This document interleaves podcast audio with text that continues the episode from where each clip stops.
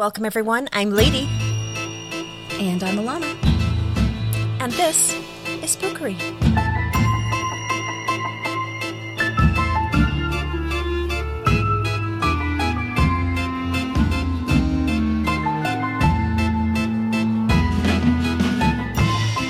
Uh, welcome, welcome, everyone. Welcome to Cult 2 Electric Boogaloo. Alana, welcome. How are you doing? Oh, I'm doing. I'm honestly doing just fine. I'm so excited that we have Cult, like you said, number two for season one. What the heck? I know the the season of the cult. Uh, it's my last episode for the season. This is my this is it. But not to worry because in typical lady fashion, I have a problem with episode length. so this is a two-parter. I'm letting you guys know now. This is going to be a two-parter because there is no way that I can talk about one of my favorite subjects and not make it at least a two-parter. And just like Bonnie and Clyde, it got dicey there, and I thought it was a three-parter for a hot second, but no, I've I've condensed my notes kind of comfortably, so we are going to swing right into Cult Two Electric Boogaloo. But just giving you guys a heads up, it is a two-parter, so like don't be surprised at the end when I go, and that's where we're ending part one. Sounds good. Yeah, so I guess the question that I should start my episode with is what cult I'm doing. So Yes. today we're going to be discussing Rajneeshpuram. Does that name ring a bell? Can you say it one more time for for Big Fudge? Rajneeshpuram. Mm, nope. Ah, it does not sound familiar to me. It might just be the name. I'll give you a little bit of context and see if that like rings any bells. Yeah. So, Rajneeshpuram was a religious commune that was set up outside a small Oregon town in 1981. It's an 80s cult, classic cult era 80s. Okay. okay. Still not ringing any bells, but keep going. Keep going. Okay. Um, we're like most of this is most of what the cult did is from 1981 to 1985. So that's kind of the the big time frame. But we're also going to be talking about who they were before they moved into Oregon. Uh, we're going to talk about them moving in. We're going to talk um, talk about about how the locals treated them and how they started clashing with the locals, and the acts that they committed to try and wrestle the town into their control Oh, it's a, a bit of a wild heck and ride. Uh, so hold on to your butts, but it is it is it's a fun well, it's it's a it's a wild cult. It's it's a cult that I hadn't heard of previously. This is actually a new one that came onto my radar recently. It was actually suggested by my mother. Um, and she watched a documentary on Netflix called Wild Wild Country, which I highly recommend. I watched it for majority of my notes. This is actually my primary source for this. It's a six-part uh, series that documents their entire timeline and everything that they did. It has interviews with survivors on both sides. It has people from uh, from Oregon. It has people from the cult. It has interviews with like like politicians, lawyers, businessmen, everyone involved. We'll talk a little bit more about it at the end, like just kind of like who it kind of pulls on. But first things first, we must talk about the cult leader. yes. How it all started. Yes, so what is a cult without a cult leader? So our cult leader Oh, actually before we even get into that, I'm also going to say a lot of there's a lot of name changes throughout my story. So there's a lot of characters who were born with a name, then they change the name, then they change the name again, then they change the name again. So I'm going to be referring to them them as their names when they change them. So I'll start with like their birth name, then I'll switch to like this is what they change their name to next and then cover the history that way. Just so you can kind of understand like the timeline. And then yeah, everyone will kind of settle where they lie. gotcha. Perfect. right. So let's talk about our cult leader. So Chandra Mohan Jain was born on the 11th of December 1931 in a small village in Bareli, Madhya Pradesh in India. Okay. He was the oldest of 11 children and was raised with his maternal grandparents until he was seven. That was when his grandfather passed away, so then he went back to his birth parents uh, in Gadarwara, India. He was described as a gifted and rebellious student and was also known as a formidable debater. Uh, he was also very critical of traditional religion, and I think at the time it was Hinduism. He instead favored techniques that expanded his consciousness, such as breath control, yoga, meditation, fasting, hypnosis, and the occult. All right. Yeah, he was also an avid reader, but after showing interest in writings of Marx and Engels, he was quickly branded a communist and threatened with expulsion from school. All right. so all this happened before he turned 19, and also keep in mind that, that those are like the primary years from 1940 to 1950, so the Cold War BB. so any sort of mention of interest in communism, in Marx, in like you were pretty much branded from the get-go. So, 1951, at age 15, he began studying at Hitkarini College in Jabalpur, but he soon transferred to D.N. Jain College. He was also apparently so argumentative that he was not required to attend any college classes, and he only had to show up for exams. And I don't know if that's a thing. This is also that these are his words, so I don't know if that's true, but that is an interesting, like you said, they're like, we just don't need you to come if you can learn the material. Just come for the exams. That's the required stuff. I, mean, it's a pretty sweet deal, but it's also like this. This kind of shows that if he didn't want to do something, he didn't have to do it, and it's kind of like a consistency through his life. Is that he was just so argumentative and he was so like stubborn in a weird way that people just like didn't. They were like, oh, "Sure, you do what you want," and I think right. that's a big reflective of kind of what happens later in typical cult leader fashion. But it's just something I noticed kind of throughout his childhood is a lot of I don't want to do it, I'm not going to do it. People made accommodations so I didn't have to do it. Well, all right. Yeah. Um, he used this new abundance of free time to work as an assistant editor at a local newspaper. So, around this time, he also began speaking at the annual Sarva Dharma Sammelan, which is a meeting of all faiths. Uh, it was also held in Jabalpur, and it was organized by the Taranpanthi Jain community, which Chandra was born into. Uh, he also vehemently denied his parents' request to marry, so he was like, mm, constructs of marriage and religion, not for me, no thank you, BB. so, uh, later, he stated that he became spiritually enlightened on the 21st of March 1952 at age 21. And I'm just going to be honest with you if a 21 year old says that they have become spiritually enlightened, I'm not going to believe them. I'm going to question that shit. That that doesn't seem right to me. I feel like that you don't you don't even know what life is like. You don't even know what the world is like at that point. How can you become spiritually enlightened? Uh, according to him, he had a mystical experience while sitting under a tree. It does it for nature, man you know, and I almost wonder, based on like how the cult goes, I wonder if he lost his virginity on that date. Oh, okay. He had a spiritual experience underneath a tree. He had a, a mystical experience while under a tree at age 21. Yeah, all right. Kind of adds up. Uh, yeah. I don't know. That's speculation on my part. I don't know. It's not in any of his biographies, but that. Hmm. Maybe that's something, yeah, like something he didn't want to like actually admit, but also was just like that date meant a lot to me. Yeah, Changed that was a good day. that tree, good tree, good tree. All right. Yeah. So, uh, in 1955, he completed his BA in philosophy at D.N. Jain College, and he pursued his MA in philosophy at the University of Sagar, which he completed in 1957 with distinction. He then secured a teaching position at Raipur Sanskrit College, but he was asked to transfer shortly after by the vice chancellor because he was considered a danger to his students' morality, character, and religion. That's a lot of things. That's a lot of things. That's a that's a cult leader. that's a lot of things. That's not just like, hey, he's kind of a like a bad teacher. Like they're like, no, he is a th- he's an actual threat. He's a motherfucking threat. Is what he is. oh my gosh yeah, a danger to students' morality, character, and religion. Like, whew. So okay. he was then hired as a lecturer in Jabalpur University in 1958 because I guess they didn't read the termination records. Yeah. Uh, and he was then promoted to a full time professor in 1960. Okay. Wow. Got to check your references, guys. Pro tip if you're hiring people. Yeah, please like check check their check their line of work. So at this point, he was considered an exceptionally intelligent man who had overcome the deficiencies of his small town education. All right. I'll also say, like, during this time, like, the caste system was really in place. So if you guys don't know, like, the Indian caste system, it's a lot of, like, different layers. So, like, you have, like, the nobles, and you have, like, the scribes, and you have, like, the merchants, and, like, everyone is kind of broken up into castes. And so being poor or being, like, from, like, the poverty area, it was, like, it was like you were dirt like people, like the dirt people walked on was better than you were. So it's and very so, hard to rise above that. Then I'm assuming.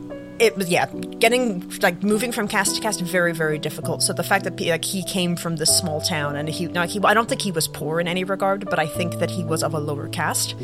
And so people like were celebrating like, oh, you know, you're very you're very smart and you're very intelligent and you're very opinionated for someone who came from that sort of distinction. So Interesting. Okay. something to keep in mind. So, at the same time that he became the professor, he started traveling through India under the pseudonym Acharya Rajneesh. So, Acharya means teacher, and Rajneesh was a childhood nickname. And we'll recognize Rajneesh because, of course, the cult that we're talking about is called Rajneeshpuram. Ah, well, that, that's not an ego thing at all. No, it all comes from a childhood nickname. All right. Yeah. So while he was traveling, he would give speeches about Gandhi, socialism, and institutionalized religions. Okay. By 1969, he was given full-blown speeches about how socialism, socialism and capitalism were intertwined, and that poverty shouldn't be worshipped as a more, uh, more spiritual state, and that India should revolutionize and build great wealth and change the way that they conducted religion. So you know, really, really small topics. Yeah. Right off the get-go. Yeah, wow. He like zero to a hundred real quick for that guy. He went from like small teachings to like let's revolutionize. pretty much but i also like i kind of get it you know being the eldest of a family of like 11 kids. Yeah. and being the eldest male as well. And he doesn't like he's like you need to marry. You need to be a good hindu. You need to do this. You need to do this. You need to live this way. And uh, for someone who's been told like he does like he doesn't want to do things and people make those allowances so he doesn't have to do these things. I'm sure that that felt very like it felt very suffocating. Yeah. you're like, I don't want to marry. I don't want to be a Hindu. I don't want to do this. I don't want to be a, a teach these things. I don't want to conform to what everyone else has to do. I want to just do this. So instead, I'm going to talk about communism because it's great. Yeah. Yeah. So like, it's one of those where it's like, if I was someone in this neighborhood and I was hearing these talks, I'd be like, you know, maybe he's got a point. Honestly, I know. I'm like sitting here kind of like I can I understand like I it's weird like looking at these cults at like the very beginning because you're like how did these people get sucked in? But then like you really like dive into what they're saying at the beginning and you're like it's not that bad. Like it's really not that bad at the beginning. it just gets worse. Like Yeah, it's like where we are at the beginning. Perfectly fine. The steps that we took to ensure it. that's the problem. That that that's the problem. That's that's the it's we had that as well with um Anne Hamilton Byrne, where at Mm-hmm. the beginning I was like, let's make her president. Like she's like she's pro LGBTQ, like she's she's this, helping she's like this. unhappy women leave their marriages and stuff. Like like you said, she's like leading this like little revolution, and like how can you be against that? It's it's when we start to get into like oh I'm God. Okay, well Yeah, like oh, you're God, you're kidnapping children. Ooh, Ooh, let's just take a step back. Yeah, so it's hard. yeah, it's yeah. So it's it's definitely one of those where like the cult throughout its life does make a lot of good points. Yeah. but you've got to remember that they are a cult. Yeah. and at the end at the end of the day it's a cult so they did cult things and no matter the intentions bad decisions were made Yeah. so I'm um, saying this with no like you forethought Yeah, of the you future. have I'm just no like, idea what we're I don't know where we're headed. I'm just like right now things don't sound that bad, but I can only imagine it gets worse, or else we wouldn't be talking about it. So yes if this is where we stop we would not be talking about this but unfortunately it's a two-parter so you know that they do a lot yeah. All right. perfect so yeah so he yeah it was all it was all about let's talk about revolutionizing india. Let's celebrate wealth. Let's like let's become a first world nation. Let's take after the us let's take after the uk let's let's follow europe and america's footsteps because they they got something figured out that we don't. So naturally he was a controversial leader but he became very popular amongst businessmen and merchants you know the high wealth you know revolution like you know industrialize.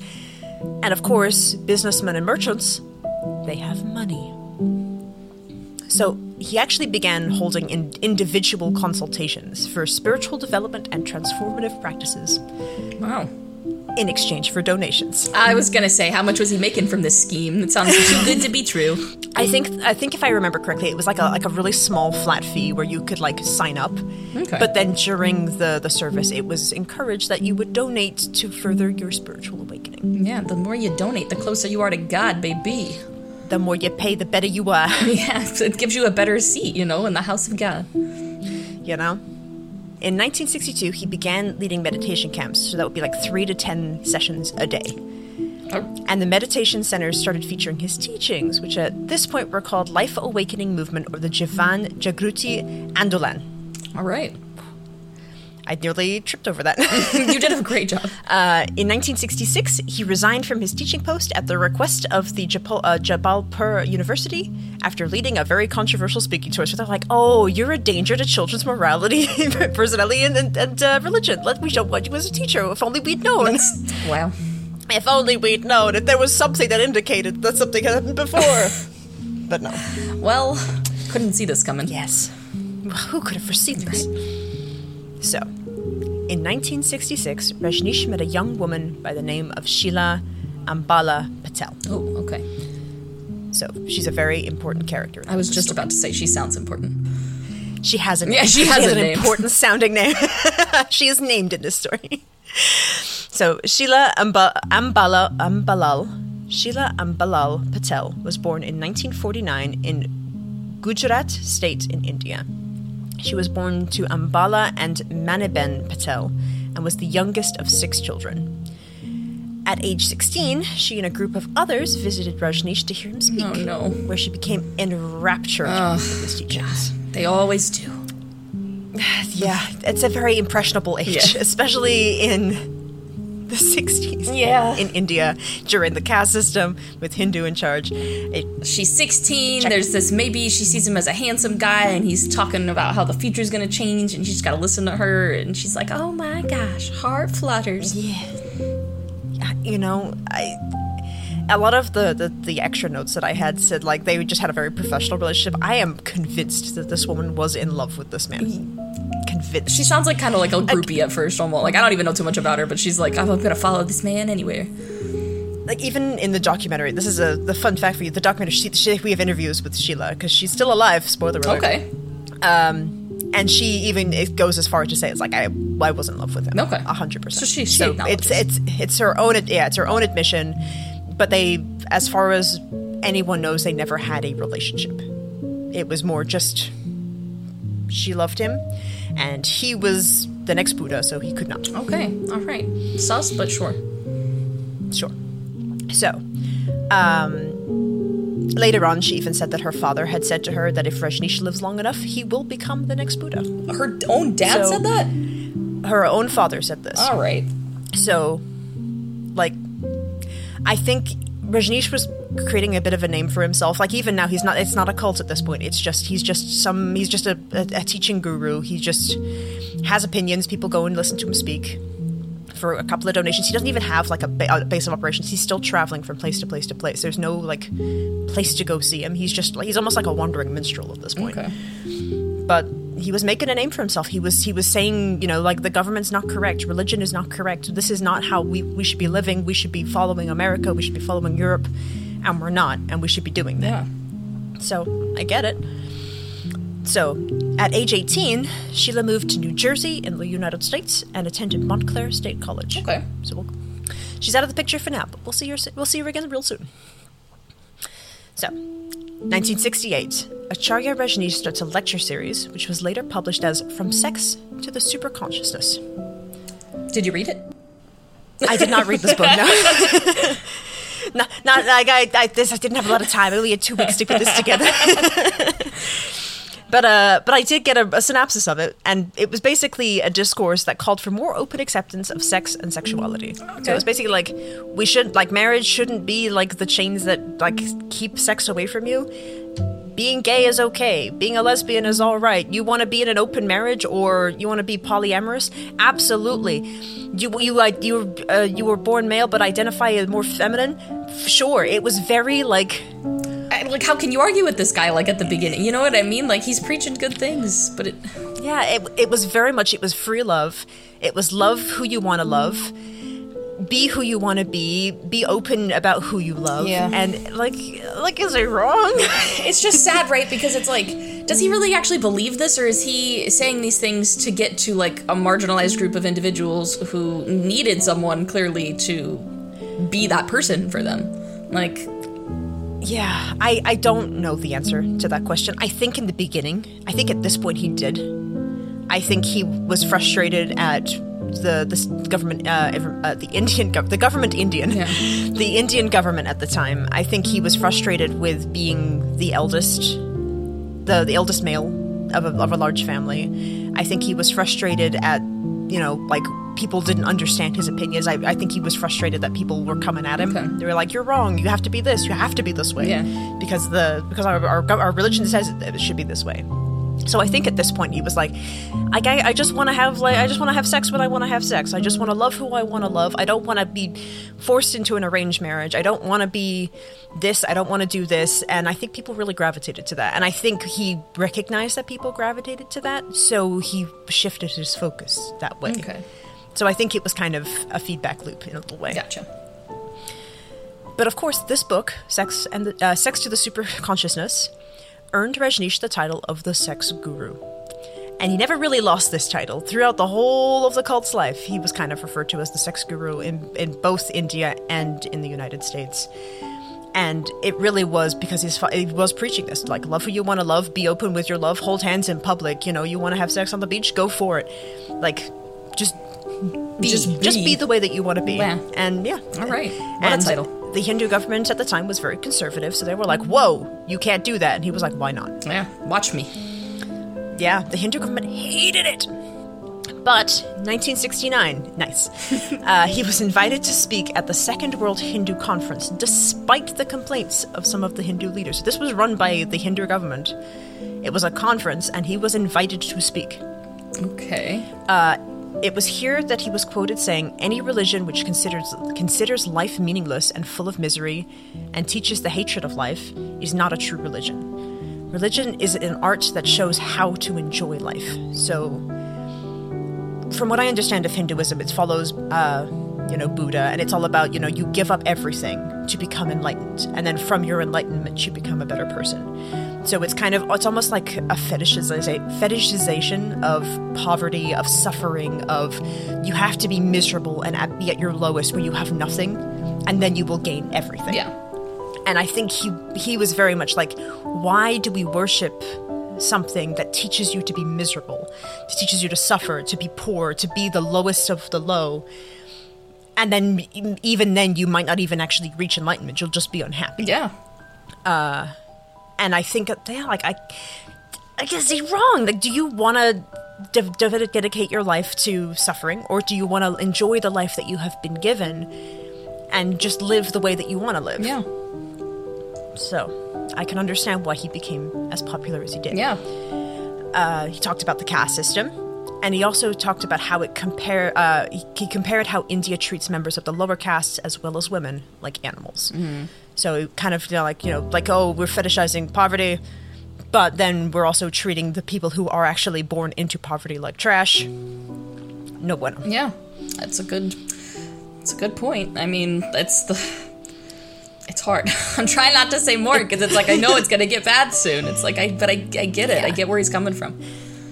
I think it's a bit like a Kemper, right? We're allowed to like sympathize at the beginning, but as soon as like the shifts start to happen, you're like, huh, That's- maybe we should be thinking about There really this. always is. Like we see it time and time again in these cases where that shift happens. Like you said at the beginning, like things start out like almost good natured and it just somehow like it just gets so bad so quickly. And it's like, man, was it was it always like gonna turn out like this no matter what? Like it really makes you question or was this just the perfect storm of events for this to just go south? Yeah, I think this one is less of a perfect storm, but it really was. A, it was almost like a perfect environment that something festered in, and we'll we'll get into it when we get into like when the cult actually becomes. But I think it'll become apparent very quickly, like how how we got to this point. Gotcha. Okay. So, 1970, Rajneesh presents his dynamic meditation for the first time in public. So, dynamic meditation was made up of rapid breathing, dancing, music, moving around. It was very not what we consider meditation to be. Because, of course, when you and I think of meditation, what do you think of? You sit still, you don't there's no there's nothing. There's, you Yeah. clear your head. Yeah, you kind of go internal, don't you? You Yeah. like you find peace within your mind and your soul. You you shut off like outside influences. You Completely. Like you said, you are in a quiet space. You totally get introspective. It's a very interpersonal experience. Yes. And now Rajneesh is coming forward and he's like, "Hey, we've been getting that wrong." Okay. listen to this. So the documentary Wild Wild Country it listed it as a four-part meditation. Hmm. So part one was erratic breathing. It was a lot of like, it was a lot of like really like getting your heart rate going. Get yourself lightheaded. know? yeah, pretty much. Then a part two was a physical explosion. So it was designed to let all internal feelings out. This was dancing, running, screaming, shouting, flailing, whatever you needed to do to get all of your like aggressive energy out. Okay. Part three was jumping up and down, and every time your feet hit the ground, you shouted, "Hoo!" So it's just you know lots of up and down, up and down, just hoo, hoo, hoo, hoo. Did you do the hand thing too? Yeah, a lot of the, the documentary, everyone's doing a hand thing. Okay. Uh, and then part four was silence, where you kept still and quiet, lying, or either lying or sitting down. So it was kind of just like this rest period after this massive physical explosion. Okay, so there was still a, a I guess, a regular part. Uh, one part of it was still like kind of regular med- meditation almost, but it was like get all that energy out first and then do the laying down part. But I think in this one, part two, which is the physical explosion, that was the important part. That was the part that lasted the longest. Oh, okay. Like, and the and the rest period was really like it was like a, like a cool down after a workout. It was like the two minute afterwards. Just like, okay, good job, everybody. You did your meditation. I'm really proud of you. Okay. And you know, maybe the the silence really was like the quote unquote meditation, but the parts that were encouraged were part two and part three. Oh, okay, okay. So, after this, Rajneesh left Jabalpur and uh, moved himself and his teachings to Mumbai at the end of June 1970. Okay. September same year, he initiated his first group of disciples. Okay. Now, this is this is a common cult behavior that I think, at least I've noticed, and we at least saw with um, Anne Hamilton Byrne. It's when you know you lose who you were and adopt a new person, a new name, a new identity. you have legit followers who are willing to throw away their life for you. With the initiation of his new disciples, this was the act of assuming a new name and conforming to a new wardrobe. So not only did his disciples change their names, they also had to conform to a new dress code. Okay. So Rajneesh's followers would wear the traditional saffron dress of the Hindu holy men. It's usually like a long, you know, just kind of like one piece of fabric robe.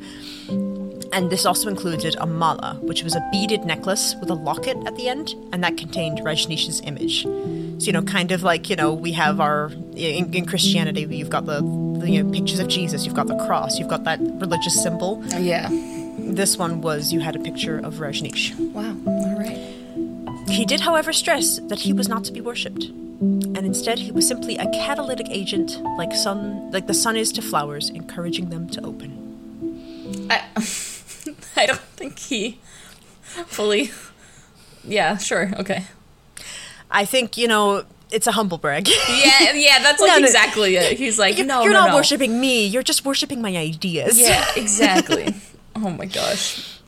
um, with this new wardrobe as well, um, all of his followers were now wearing different shades of orange, red, maroon, and purple. Okay. This color. Nice. Looking like a pretty so- sunset. you know it was it looking at like footage of the cult it is like, very visually appealing i will Yeah. say because everyone is dressed the like they're not dressed like the same but they're dressed in the same colors Mm-hmm. Yeah. it's all you know reds oranges maroons purples it's like it's very warm it's very it's almost like a garden in a weird way it's very it's very peaceful to look at so i i get it Yeah. but of course, when you start, you have to conform to this particular dress code. Like, is it your own identity? Like, you were allowed to choose what kind of garments you like, especially with like when the Western influence started to come in. You were allowed to dress however you wanted as long as the colors matched. Okay, so that's what I was literally gonna ask. So these people are just like going to like normal like Abercrombie and Finch and just getting those colors and stuff in that wardrobe.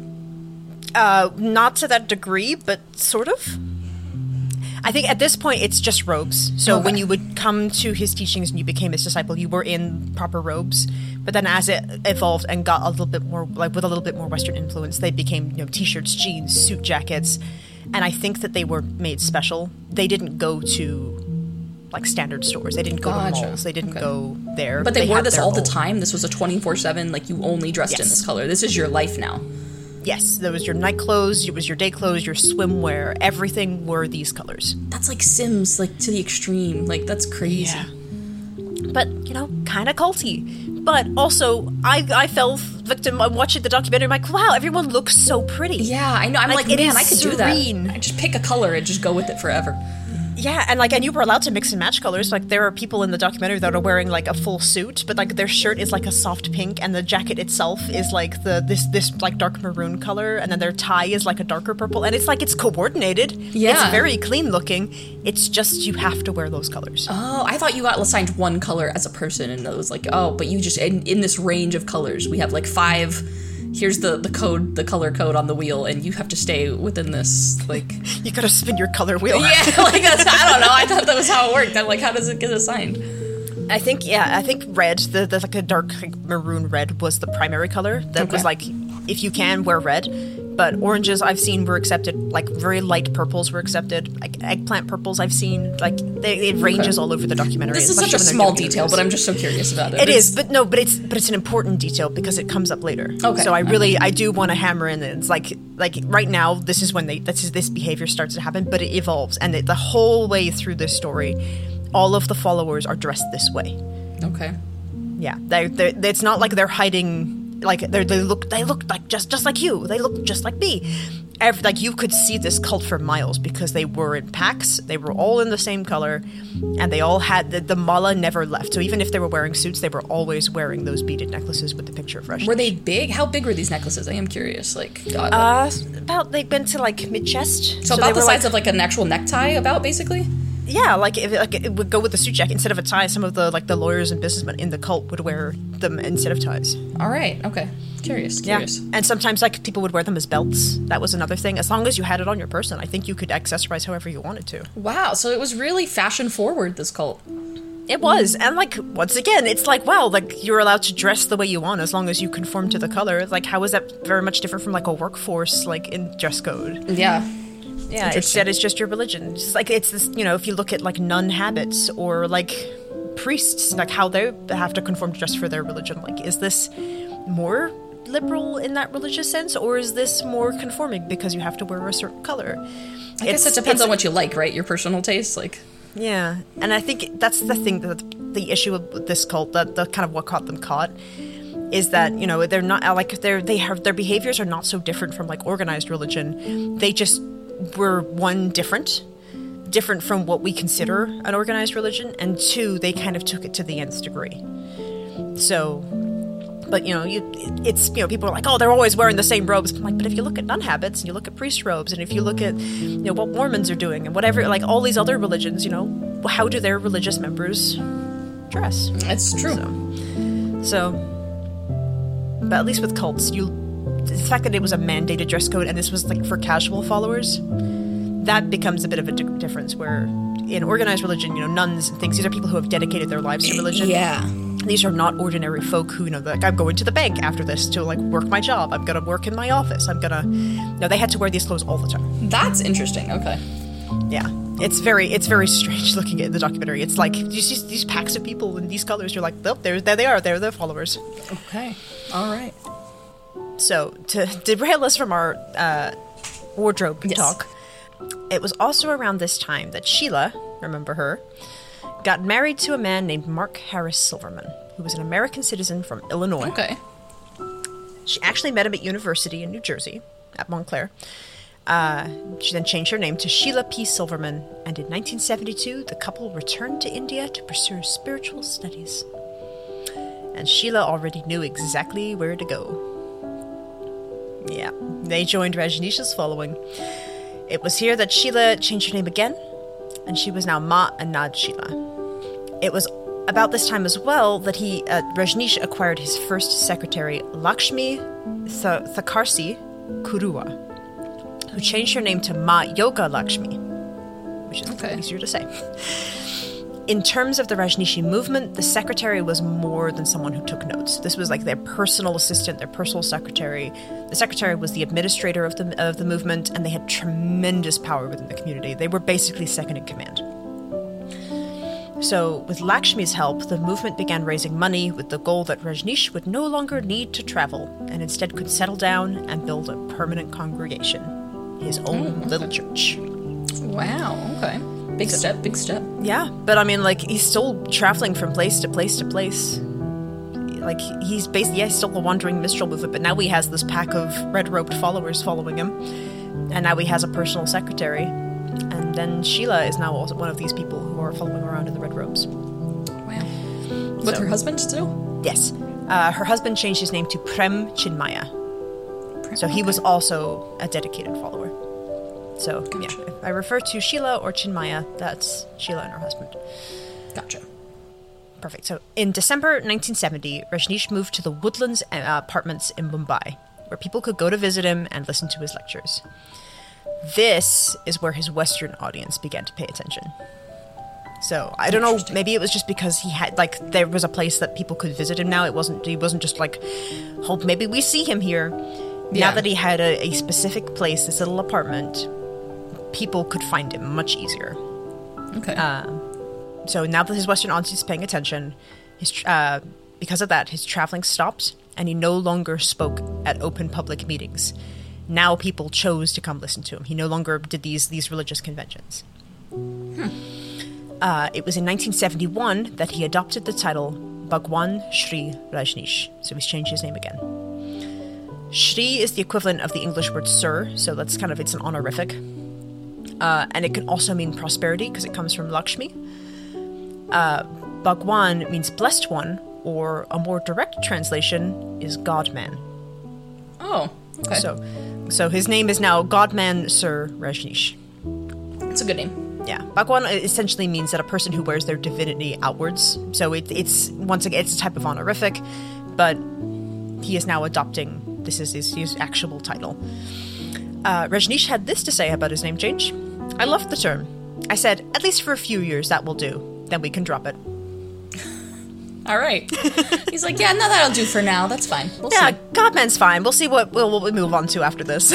Yeah, like, you never know. Might get promoted again. yeah. I have a quote here as well from him, just to be like how he was handling these permanent talks as well. Now I am no more a teacher, and you are no, not here as students. I am here to impart being. I am here to make you awaken. I am not here to give knowledge. I am going to give you knowing, and that is a totally different dimension. All right. So he's like, I stepped it up. Yeah. He dropped the, the title Acharya, which meant teacher, and now he has switched to Godman. So now he is converting from I am no longer a teacher, I am a religious figure in a weird way. Okay. So, Mumbai unfortunately had its drawbacks. Um, and it actually took a huge toll on Rajneesh's health. Uh, it was during his time in these apartments he was diagnosed with diabetes, asthma, and a number of really nasty allergies. So now he is a very frail man. Wow. I Yeah. wasn't expecting that. Yeah, no, and he had health issues for the rest of his life from this, and so I think that's something to also keep in mind during all of this is that he is not well. Yeah. But of course, there's a lot of that that frailty that you know Gandhi being of a frail religious leader. I think that people drew a lot of that. It was like, oh, he his his physical body is unwell because his spiritual power is too powerful for him.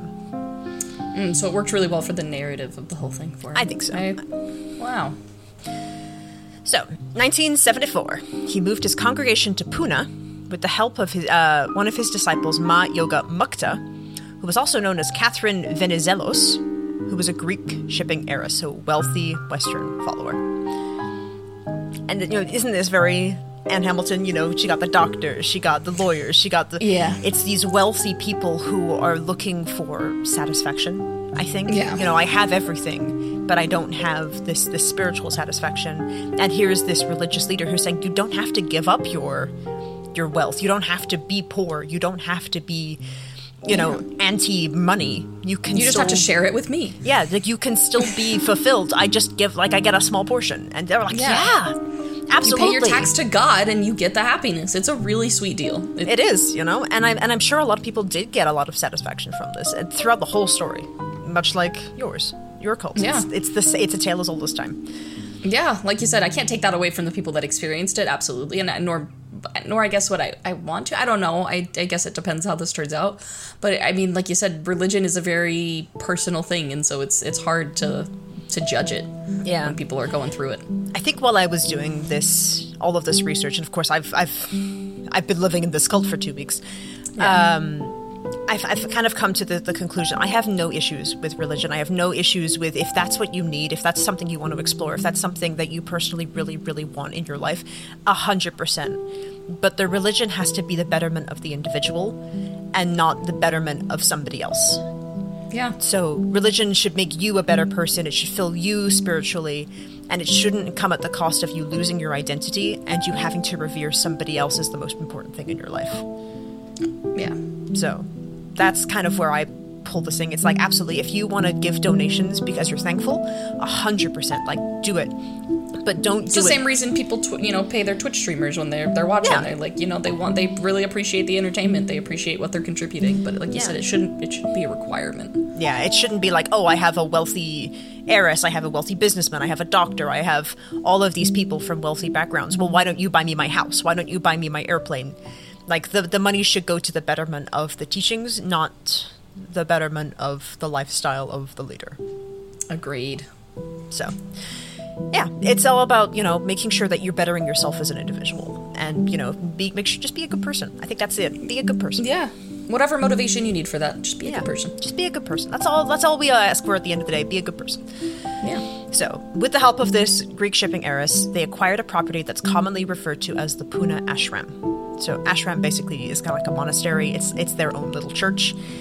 It's their commune. It's now their place of operations.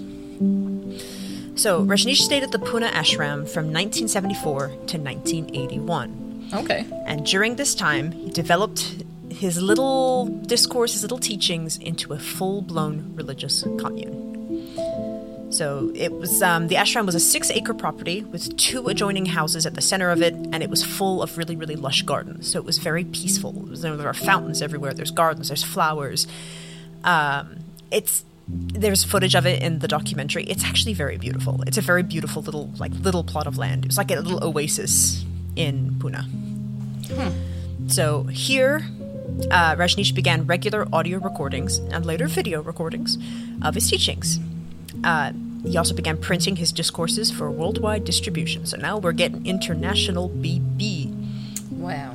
Right. from this huge spike in Western audience. And it almost became like an attractive thing where it's like, oh, you know, here's this guru, the sex guru. He's, he was teaching, you know, lo- open love and freedom and break away the chains of, of conformed religion. Come over here. You get to wear pretty colors and we get to like sing and dance and talk. And, you know, you can just hear him speak and you can just be there with him and learn and get spiritual fulfillment. So people are like, yeah, let's do it. Yeah, I'm sure, like you said, a lot of people like just like taking vacations, or I can imagine a lot of college students, you know, that were like, I'm gonna go take a year off and like backpack and find myself. They're like, you know what? He's got a point. Yeah. I'm gonna go visit that guy and learn about myself. Yeah, there are people in the documentary who even said that. It's like, oh, I was finishing college and I didn't know what to do, and then my roommate had gone Yep. to India for like a year, like a, a semester, and he came back like spiritually enlightened. So I went to go where he went, and I, I learned everything. And it's like, yeah, like people would just it, word of mouth. It spread like wildfire. Yeah. How those things do. Yeah, there were even people on like when they were applying for visas to visit India, they would even say like, I'm just going to see this guy. Yeah. That's a big attraction. Yeah. Um, pretty soon after this, the ashram um, soon started featuring fun family activities like arts and crafts center. Woo! so it was actually in this arts and crafts center that the followers could make jewelry, clothing, ceramics, and they could also host performances of theater and music, which the visitors would pay to participate in. Wow. Yeah. Love it. Yeah. You could be like, uh, want pay to a make this bit? craft? That's five dollars for the for the wood. And you Yeah, want to participate in this? Three dollars to enter. Like, I don't think it was particularly expensive, but of course it was a novelty. Like these these sessions would fill up, and you would make you know shoes, you would make necklaces, you would make bracelets, you would make whatever you wanted to make. You would connect with people from all over the world, and I think it was like you know it was like a ten dollar entry fee. It was very. It wasn't you know like break back break the bank. It wasn't an exclusive to, to the wealthy clients. Anyone could and if do you're flying, yeah, and if you're flying to India for the sole purpose of you know going to like meet this guy in general and whatnot, what is ten extra bucks to attend one of these like like you said like once in a lifetime classes? Yeah. like I mean, like, but yeah, th- there's little resorts. You know, you come here, you pay for paragliding, you pay for scuba diving, you pay for, you know, to, y- y- you know, beachside yoga. This is no different. It's part Yeah. of like it's part of the package. yeah, This is where it started to get a little bit different, though, because in 1975 the ashram welcomed therapists in. Ah, which means the community could now do therapy group meditations. And that became a massive source of income. And this is the 70s, baby. Therapy, what is therapy but for those quote unquote diagnosed schizophrenics, you know, sitting in prisons and, and you know, these. It wasn't something that people just actively pursued unless there was something actively wrong with you. And here is this ashram in India where they're hiring these therapists to just be like, yeah, like, do you want to just talk about how you're feeling? Like, let's let's just like break into the, just the surface level of like, what do you want? What do you need? What do you Yeah. what do you desire in your life? And they would do these group meditations of you know fulfillment, and they would do marriage counselings, couples therapy, everything. Wow, that's Yeah. And it's like you know, therapy. yeah, yeah. I mean, like it's it, it's a good thing. Like, how can you be against it, right? It's therapy, like you said, but it's like, it, it- but if it's not done in the right way, if it's being used as a coercive tool to be like, wow, your problem is the lack of religion in your life. Yeah. Like, I don't, I don't know. I feel like it's just a another thing to kind of funnel people back towards the church, and like you said, charge them Well, for more these weren't therapists hired like trained by the commune. These were like actually licensed therapists that they would hire. It's still sus. It's Yeah. still sus. It's you know fair. We'll we'll, we'll, we'll get into it because it started. It's it, like the weirdness is going to start appearing very shortly. But Yeah. like, but can you imagine? Like, it's the seventies. Like, therapy's not a thing, and then suddenly, like, here you can just go here, and then they'll like listen to you about how sad you are, and it's like, yeah, okay, Yeah, sign me up, baby. yeah. Like, and I can do it with people who are just like me. Perfect. Yeah, right. So yeah, so the ashram was often described as an exciting and intense place to be. It was very emotionally charged, sometimes described as a madhouse carnival atmosphere. Uh, everyone would be dressed in orange or maroon robes. Everyone would be speaking to everyone. People would hug, they would dance, they would walk, they would engage each other. There were people like sitting reading in the gardens. There were people doing arts and crafts in like the, the little hut. There were people putting on performances. There was music. Like it was basically just kind of a beautiful little hot pot of a bunch of different cultures and reli- like and actual religions and beliefs and ethnicities and genders. It was everyone kind of just came to be in this little commune. Yeah. So you know, At this point, at this At- point, it does. It sounds really nice and peaceful. yeah, at the on the on a very surface level, this is awesome. Yeah. Uh, a typical day would start at 6 a.m. with dynamic meditation, the four step process we talked about a little bit earlier. Um, and then at 8 a.m., Rajneesh would give a 60 to 90 minute spontaneous lecture in the ashram's auditorium, where he would comment on religious writings or he would Q&A with his new visitors. But is it spontaneous if it's planned every day? I don't think it was planned. I, I think he was just like, I'm just going to talk for an hour and I'll just say what I want to say. I think it was more oh, like that. Oh, it- Oh, oh, oh, okay. Yeah, it wasn't spontaneous like I'm gonna do a talk today, surprise everybody. It was more like I gotcha. I don't know what the topic's gonna be, but we're gonna talk for an hour. Gotcha. Just whatever's relevant at the time. Like, how we feeling today, guys? This Yeah. is the topic. All right, let's let's discuss it. Yeah, what someone came to me with this issue yesterday, and I wanted to talk about it in front of all of you. It was more like that sort of thing. I respect that. Yeah. Um, these lectures were usually held in Hindi, but um, later on he would actually alternate the next one in English. So one day he would do Hindi, next day he would do English. One day he would do Hindi, next day he would do English. Well, that's nice of him. Um, he would speak of the new man, which was his ultimate state of being, where one would, transgen- or would transcend gender, race, color, faith, and nationality. They would simply become awakened. Is that still here on Earth that happens? What his his talks or That becoming the new awakening, man? Yeah. becoming the new man. yeah, it would be what humanity should become. It would be yeah, like you as a as a human being would just you would lose your shackles of gender, race, color, and faith. You would simply be awakened. It was a state of being. It was kind of his own form of enlightenment. Hmm. Okay. Yeah, no heaven required, baby. It just sounds like one of those things that, like, once once your soul transcends, then you'll then you'll really like. It sounds deathy to me. I don't know. I got. I, I hold on to that. Okay. Hold on to it.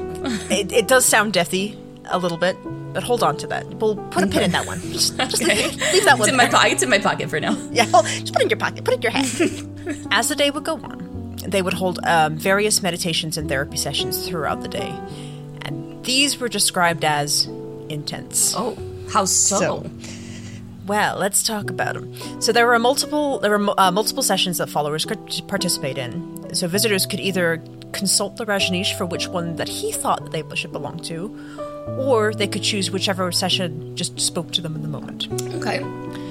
Alongside therapy group sessions, which are the more tame ones, there were experimental sessions with varying degrees of physical encounters. So, varying degrees of physical encounters includes includes physical aggression or sexual encounters between the participants. Uh, I was worried when you said physical. I'm like, that's a very like. Yeah, And he is the sex guru, so. He was called the sex Yeah, guru okay. for something. All right, so they were having orgies, Pretty sound like religious orgies. religious orgies. There's recorded footage of some of these ex- early experimental sessions that I watched. Ma'am, I'm so not sorry. knowing not knowing what was going on and it's a lot like i i'll describe one of the the particular the, the, the particular session that i watched because it was it wasn't a, in one of the orgy ones but it was one of those like mid betweens so Uh, sh- what? What? yeah so it was What's a mid? I've never been to an orgy. What's a mid between i've orgy? never been to an orgy either no, you see that more knowledge than I do. You watch. I'm telling you what I video. saw in this video. So, it's a lot of screaming.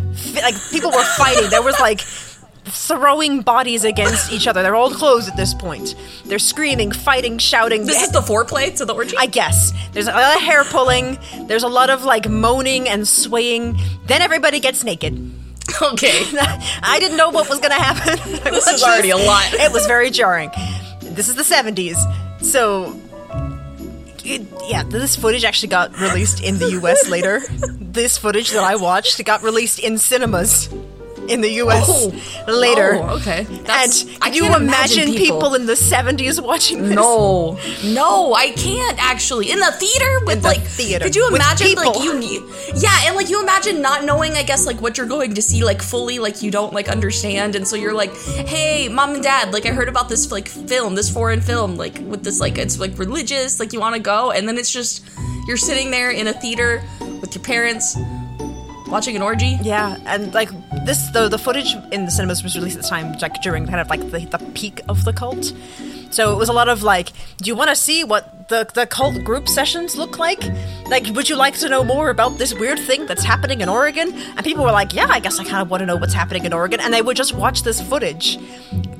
And it was just like it's very jarring. It's very very jarring, even for like someone nowadays. It's very jarring footage just to see just these group of people go into like this this state and then they start screaming and shouting and like throwing themselves against each other. They all get naked at one point. There's a lot of nudity in the documentary, by the way, so don't watch that if you don't want to watch no, a lot of nudity. Man, But yeah, like, I'm glad you watched it, so I don't have to. yeah, I watched it, so you don't have to. But it's a very interesting documentary. But it includes part of the footage of this thing. But of course, it, that's how it starts. It's, it's just this, this footage of these people basically going at each other, either trying to murder or fuck each other.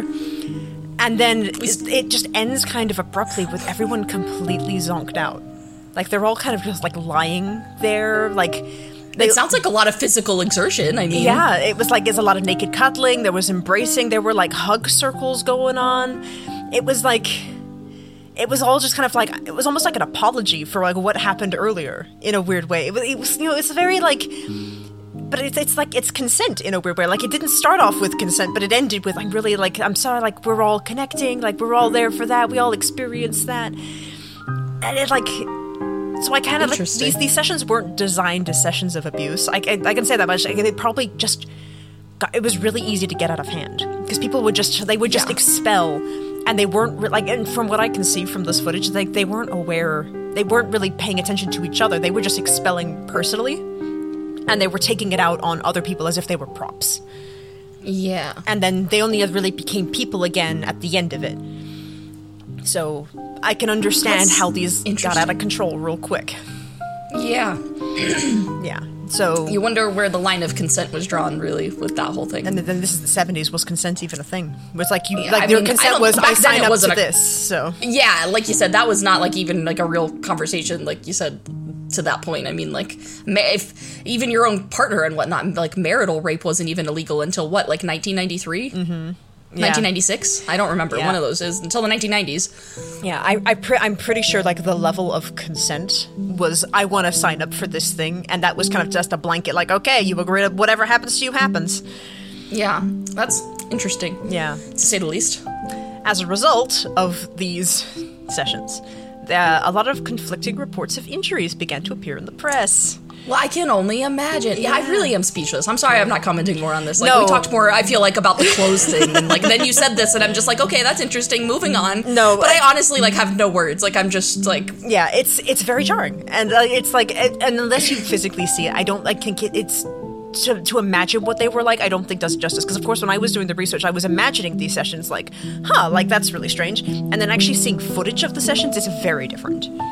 that it's a is- that's very very different experience um so various reports of, of, of terrible injuries would come out one such report included a therapist receiving a broken arm after being locked in a room for eight hours with participants who signed up for the session and they were promptly armed with wooden weapons Wait, what? yeah so it was an eight hour session with a, a group therapy session one of the experimental sessions and the participants would be given wooden weapons to just expel whatever they needed to expel and they basically beat on and and broke the arm of the therapist leading the session I mean, like I'm.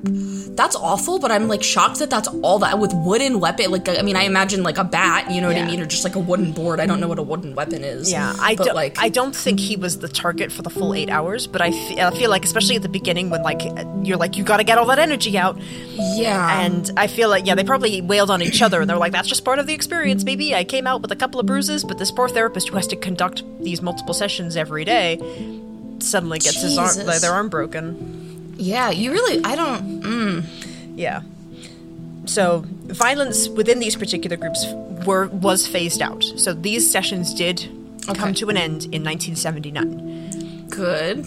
um, the ashram actually put out a statement about the violence saying violence had fulfilled its function within the overall context of the ashram and as an evolving spiritual commune. So he had a. He's like, yeah. So they were like, everyone who did the violence, like, they're, they're, we did that. That it, got, it gave us the level of lightning we needed. We don't need it anymore.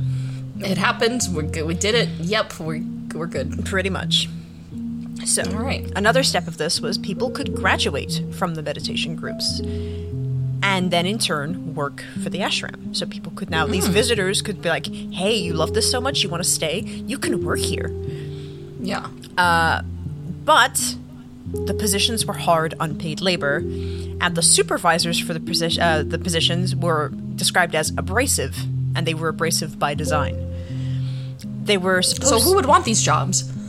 a lot of people a lot of people wanted these jobs because these jobs Oh, were they were supposed to inspire opportunities of self-reflection and transcendence kind of like you know hindu teachings where great suffering I was just about to say, wasn't this what we were trying to get away from? What Yep. the heck? Yep. Like, But how did this loop back around to the same shit? but isn't this a it's kind of culty where it's like you're so in love with the teachings don't you just want to give everything to the Yeah, and teachings you and it's even- basically it's question it. unpaid hard labor where these like some of the ones described in the documentary was like cleaning toilets you became cleaning staff you became gardeners you became just you became the dog's body of these of the ashram basically where it's like we're gonna put you to work and you're just gonna do the jobs that nobody else wants to do so the rest of us can focus on being enlightened Jeez. but there was also opportunity that you know once you did your dues in these hard positions you would be granted further opportunities higher in the ashram so you know but is it worth Sure. it i personally don't think so but And yet, people these co- these positions were coveted. coveted and yeah and people people and they were filled they were i think they actually had to turn people away at some point where it's like oh sorry like we don't have any jobs going right now I'm sure you're not qualified enough. We got this other guy who's a doctor that decided he wants to scrub toilets, so Yeah. he's just a little more qualified than you. yeah and he paid us a million dollars where you're only paying us 20000 he's paying us to do the hard labor. yeah What a scam! it's it is a scam it is a scam the cults are a scam That's just like oh Cults man, are a like that's just like Cults- wow. Say it with me. That Cults guy- are a scam. Cults are a scam, man. That is just yeah, oh yeah. And I think this is this is a really rare cult where we actually really get to see what's going on behind closed doors because there is footage of everything. To Yeah. this degree, there there, there are, there's film, there's interviews, there's survivors, there's the, you, we know everything that happened behind these walls. We might not have known them at the time, but the footage came out. And you know, this doc- the documentary that I watched, it's footage of everything that was happening behind these closed doors, and it's jeez. it's a lot. Yeah. No, that is really interesting because, like you said, there's so many cults that like we we're lucky we even know about them because of how little of like just documentation in general there is, let alone like actual raw footage. Like, Yeah. where they're just like, hey, let's advertise and show the world what we're doing. Like, that's crazy. Yeah, and you know, for a cult, especially, I don't like. I think it, to be a cult, you're very insular. You don't want people outsiders to know what you're up to, because nine times out of ten, you're up to something shifty. So the fact that you know, at, at this at this point, it was very like, yeah, come down to our cult. We'll beat you to death with wooden sticks, and then you'll thank us, and then you can make some shoes afterwards. Yeah. Or And then, yeah, and, yeah, and if you do enough, do good work during your sessions, you can clean our toilets. It was very like, yeah, come on down to. To, to come on down to Crazy Town. pretty much. Uh, It gets a little bit more insular, as we'll see, but it's one of the, and, it, and that's also what kind of baffles me. I hadn't heard of this cult, and it's so well documented. Yeah.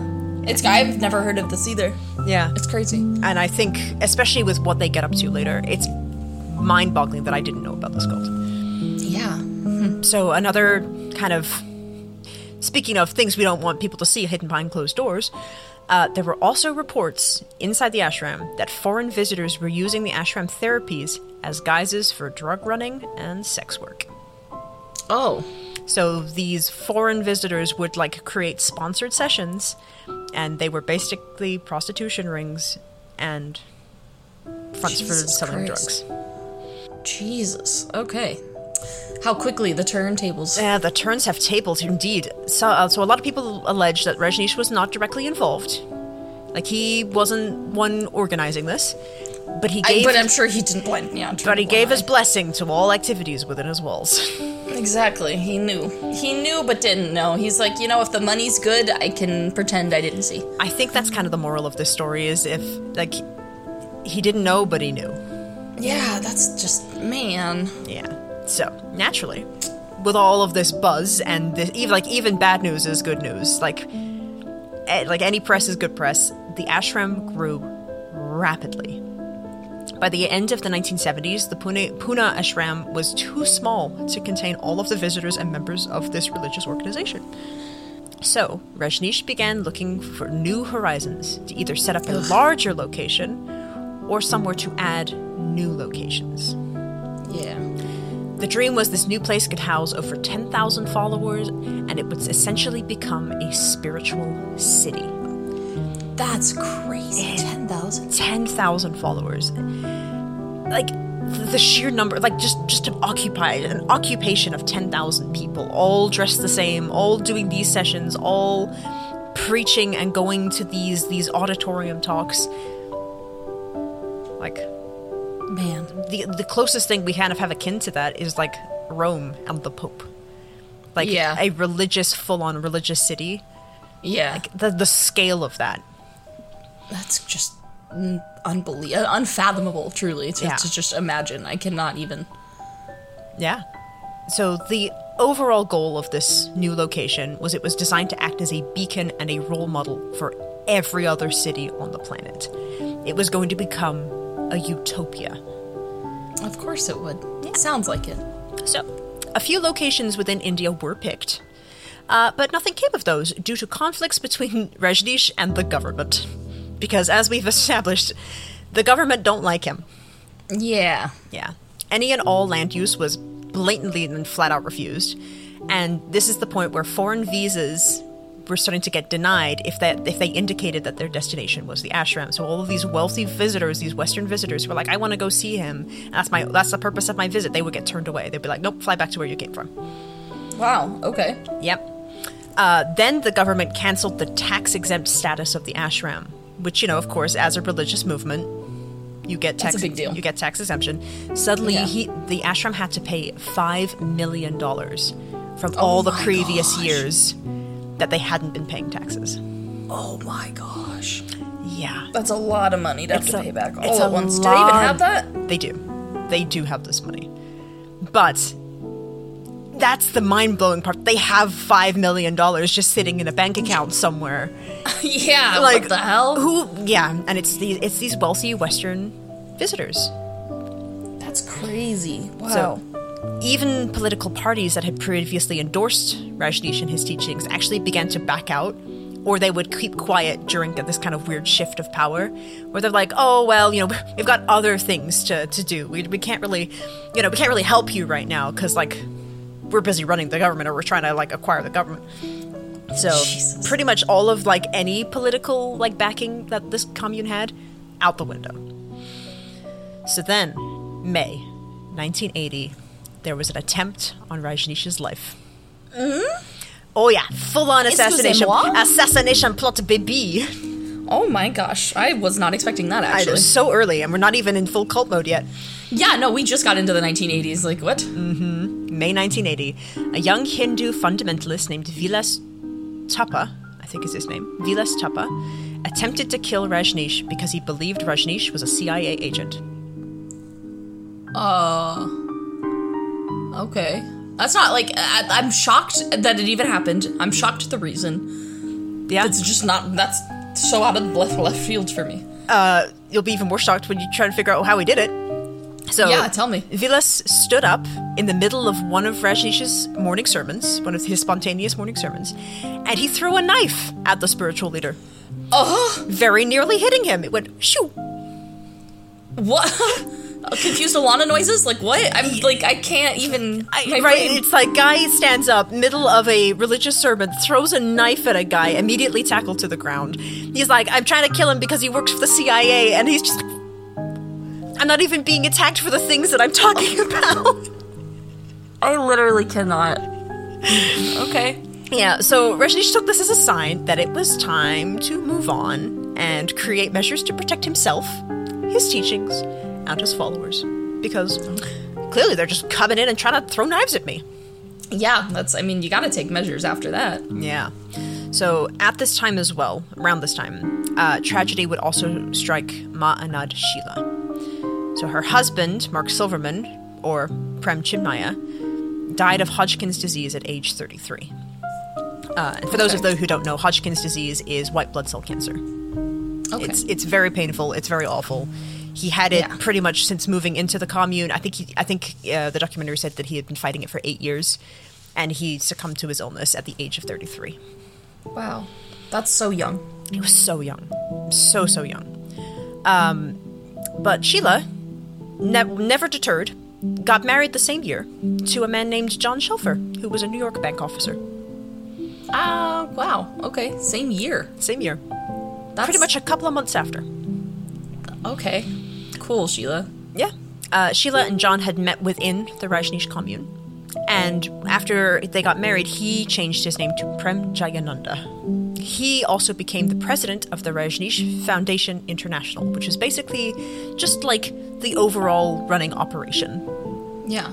to help distribute the works, the books, the videos, the tapes. Yeah, it was their religious foundation. I see.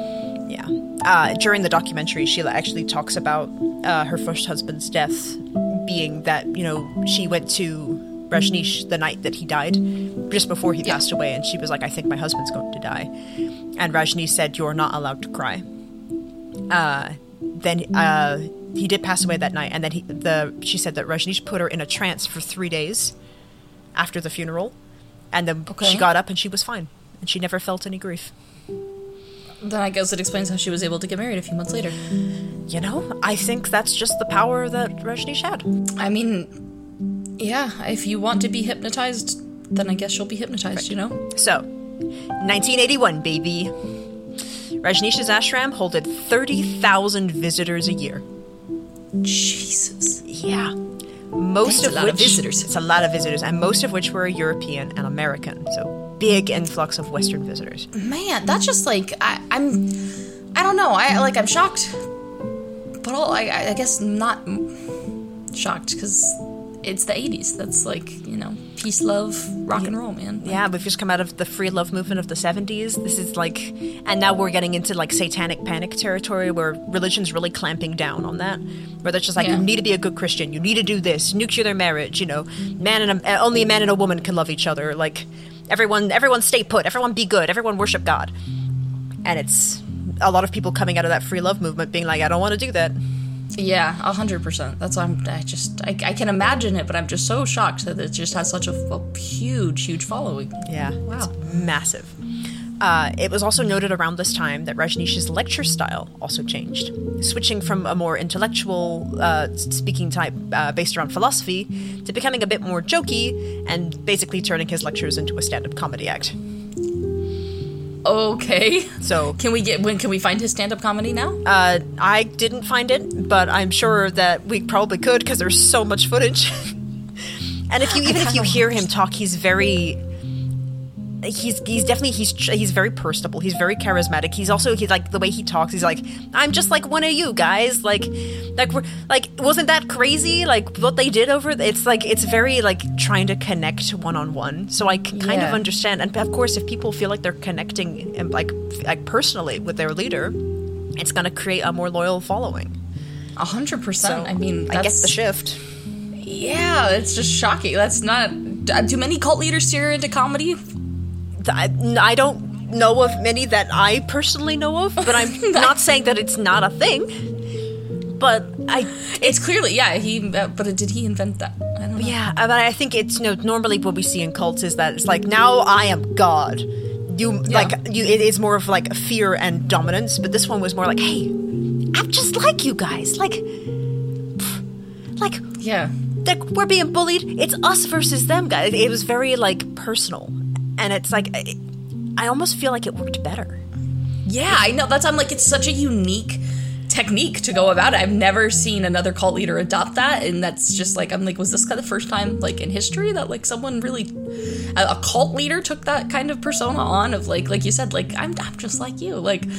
I'm not like Jesus where he's judging you. Like, Yeah, it's like know. there's no judgment here. We all make mistakes. Like, like how's the family? How's like how how's everything go? It's yeah, it's and as as as we'll find out later, like the cult is still alive.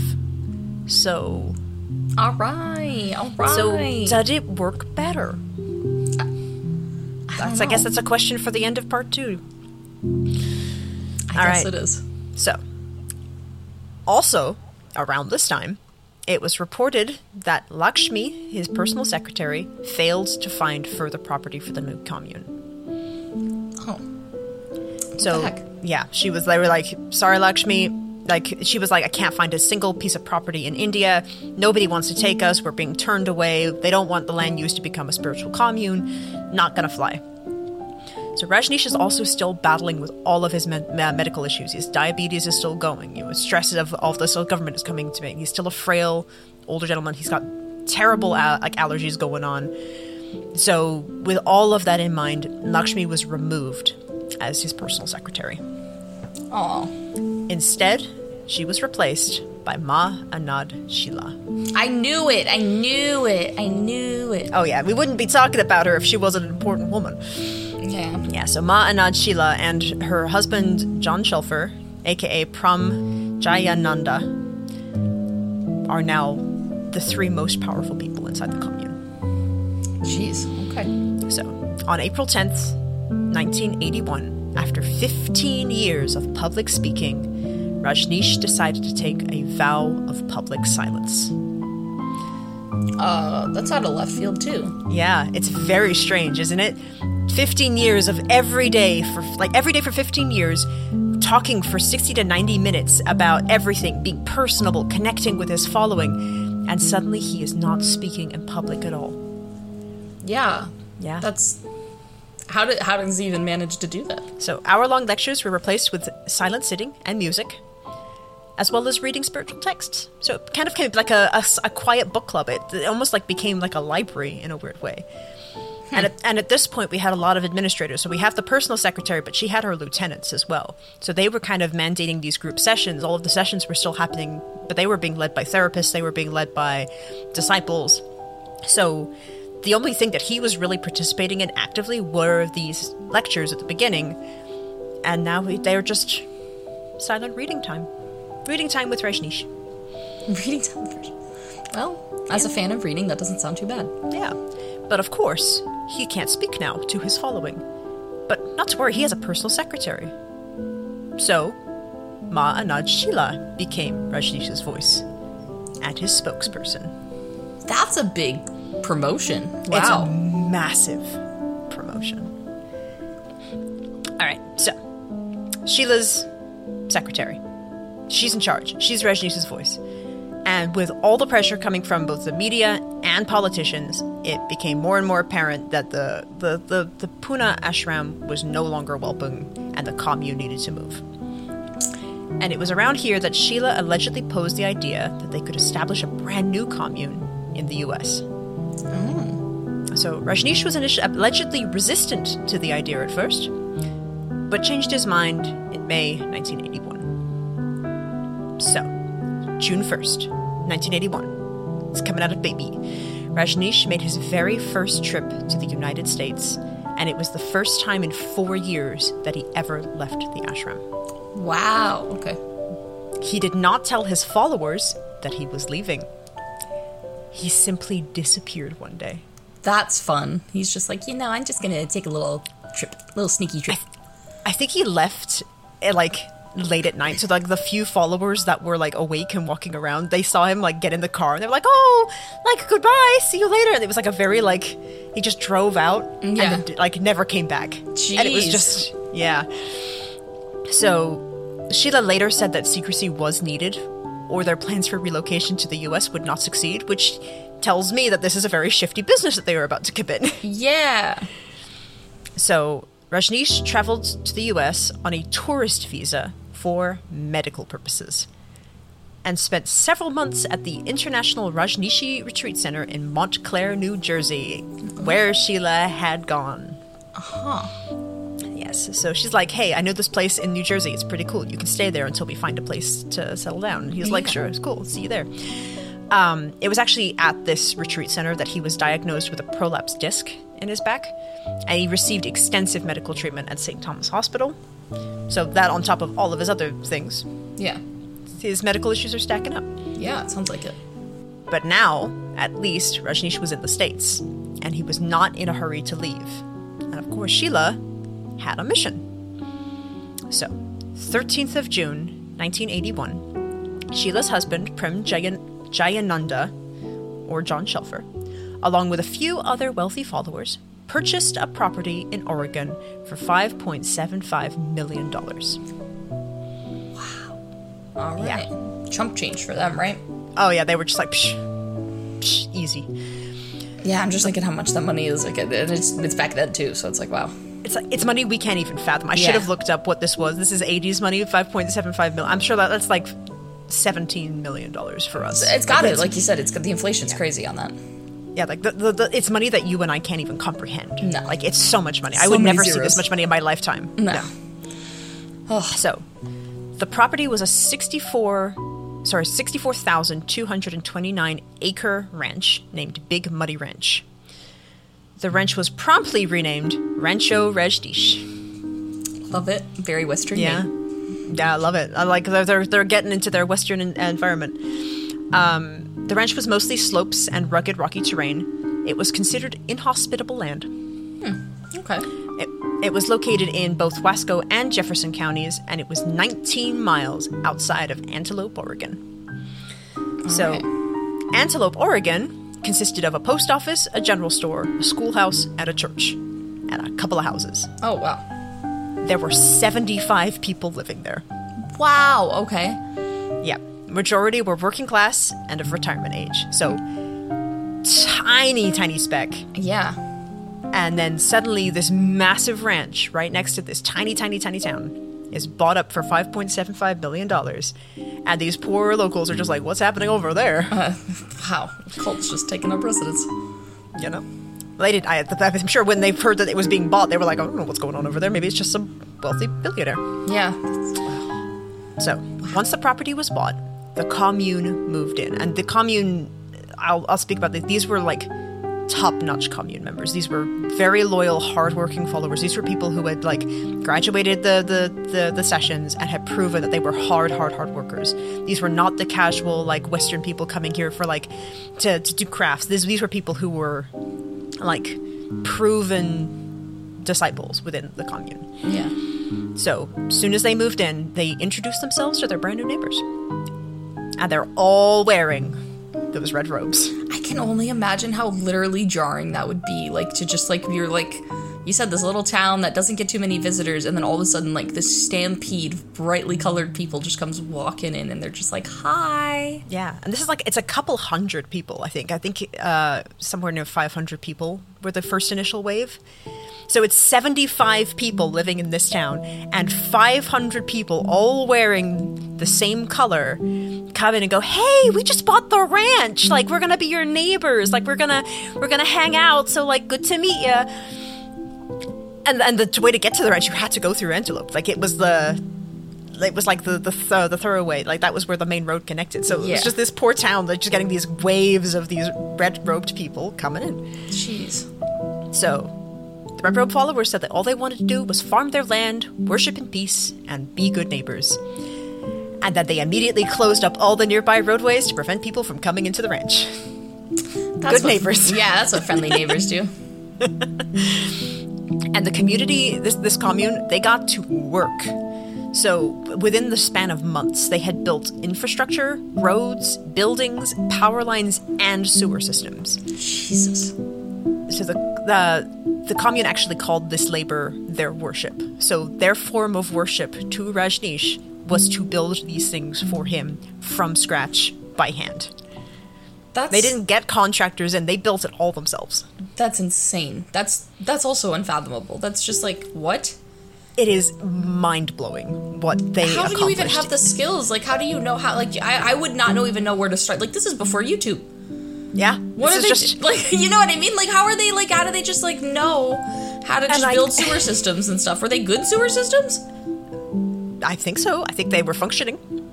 Uh, and I think that these people were actually handpicked. These were people who probably came from these backgrounds. They were contractors, they were Okay. city planners, they were people who had knowledge in these fields. Okay, okay, and then okay. the rest of them were people who were willing to work. So they Just had laborers. like the yeah, they were and but it was also this was um, gender equal laborers. So women were building, they were operating machinery. This was not just a bunch of men in red robes showing up and building things. This was just they would look like families, like just regular young couples would come in. They're like, "Hi, we're gonna do things," and then they would just both get into like different cranes and just start building. Okay. Sure. Yeah. That's Yeah, equal opportunity. Great. So within the, as part of this worship, they even had their own shopping center to buy their lovely color coordinated attire. That's amazing. They had built they built a worship hall. They built f- uh, functioning farms and their own airport. All That's of this, mind-boggling. What? yeah, yeah, An airport? an airport So now he can just come and go from wherever with his wants. private jets. Alana, this is a cult. Cool. I like that. So, Rancho Rajneesh was then promptly renamed Rajneeshpuram. It could house up to 10,000 people. It was self sufficient. And shortly after, Rajneesh himself moved in on the 29th of August. that is unfucking believable. He literally That turnaround, this they bought the place in June and he moved in in August. Like, to build all of that in that time is just like what? yeah. These people were motivated. Dude, that's like an ant like just ants build like an ant hill. It's just like I can only I just don't even Oh, yeah. Oh, yeah. my mind So- cannot comprehend. I know. It just hold on because it's going to get a lot weirder real quick. Oh, okay. All right. I'm Stay with holding- me, man. I'm holding Stay on to my me. butt. I don't know if I can handle it. we're, this is we're just getting started. so then, the ranch was then voted in as a newly established city with Oregon. So not only was it just a ranch, it was voted in by 154 American citizens unanimously to be established as a brand new city within Oregon. That's all it takes. So Rajneeshpuram was a recognized city in Oregon. That's all it takes was 150 people. because it was only a they, they only had 154 Americans I guess. and there was nobody opposing. Yeah. All right. Their neighbors are a, t- are a town of 75 Yeah. and they're and they're sufficient. So I think I, feel think like as long as like it's the criteria so low to just make a new city. I think this is also the 80s. Yeah, I think okay, it's a bit different now. It's probably a lot different now. Yeah, you're right. You're right. and I think it's a lot different now because of this. I think a lot of a lot of legislator was put in place after this to stop this from happening, but it really was that easy. 154 people voted to make this a city, and the Oregon government was like, "Yeah, okay, I guess it's a city now. We've got a city called Rajneeshpuram." All right. So, being its own city meant it could make its own laws. It also meant that it could have its own law enforcement, and it could be completely self governed. That is so scary and terrifying, and I hate it, and I just, I don't like it. The level of power that was acquired so quickly because Rajneeshpuram was like 154 like we want it to be a city we want our own law enforcement we want our own government we want to make our own rules and they were like yeah I guess they they hit the criteria Jesus, that is just absolutely, like you said, just terrifying. Mm-hmm. Happened so, So- fast. it happened so fast now the local community of Antelope 19 miles away had reactions ranging from hostility to tolerance depending on the distance to the ranch so Rajneeshpuram I can understand the hostility. Yeah. They were like, uh, what do you mean they have their own law enforcement? So, Rajneeshpuram was very isolated, isolationist, naturally, and it was very closed off from its neighbors. But the followings and the constant pouring in of new followers had to go through Antelope to to get to, to Rajneeshpuram. And they came in in the hundreds. They would come in waves and waves and waves. And I'm sure it wasn't like, they, they're not built for that. Like, No, it completely changed the activity within the city. Um, and actually, they were while they were walking through, they would actually put up posters and feature religious teachings of Rajneesh through Antelope. oh, no. So this small re- retirement No. town, who were like this sleepy, sleepy, sleepy town, suddenly posters are going up of this random guy, and they're just like, "Yeah, like isn't he so cool? We're gonna go see him." And there are people coming in in waves in orange, red, purple robes, just coming in, and they're and it's just it's a retirement town. These people are just like, "I just want to be here in peace." I would shut down my roads. You can't get there anymore. Make your own roads. Yeah, it's it basically was like Woodstock had moved in next door. Was what it was. I, I would be so upset, genuinely. Yeah. So the other thing to really keep in mind here is that this was right after Jonestown. Oh, okay. Jonestown had happened a little bit before, and I'm gonna give you guys some context for that. So Jonestown is kind of like the pillar of unchecked religious movements and the disasters that can follow. Uh, for context, Jonestown was a religious commune in Guyana led by cult leader Jim Jones. Over 900 people died during Jonestown yeah. in one day. So, this also included U.S. Congressman Leo Ryan. Now, here's a weird twist of fate. Leo Ryan's eldest daughter, Shannon Jo Ryan, joined Rajneeshpuram as a follower. That is very strange. She That is changed her name to yeah, she she changed her name to Ma Amrita Pritam, and married another commune member. Okay. She was in it, BB. wow. Taken after her dad. converse. Well, her, her dad wasn't in uh, Jonestown. He went there to stop it, Oh, he died as a result. Well, then never mind. Cut that out. Yeah, Le- Leo Ryan. It out. Leo Ryan. eh, He came to Guyana and he was like, "This is really fucking weird. You guys are like." You guys are insane. Like, you cannot be doing this. And as he was leaving to go report his findings back to U.S. Congress, he was shot. Wow. And then to uh, to basically to stop themselves from being persecuted for killing a congressman, the entire commune of Jonestown, uh, Jonestown poisoned themselves, Wow. Okay. and 900 people died. Wow. So, in the wake of that, his daughter joining Rajneeshpuram and changing her name and marrying into the community, it's, it's very, very, it's it's very, it's very ironic, I guess. Yeah. I was like, I don't even know the word, but ironic is the best probably word for it. Yeah. Conversely, though, uh, her sister, Patricia Ryan, became a member and was later president of the board of the National Cult Awareness Network. Wow. They took two completely different paths.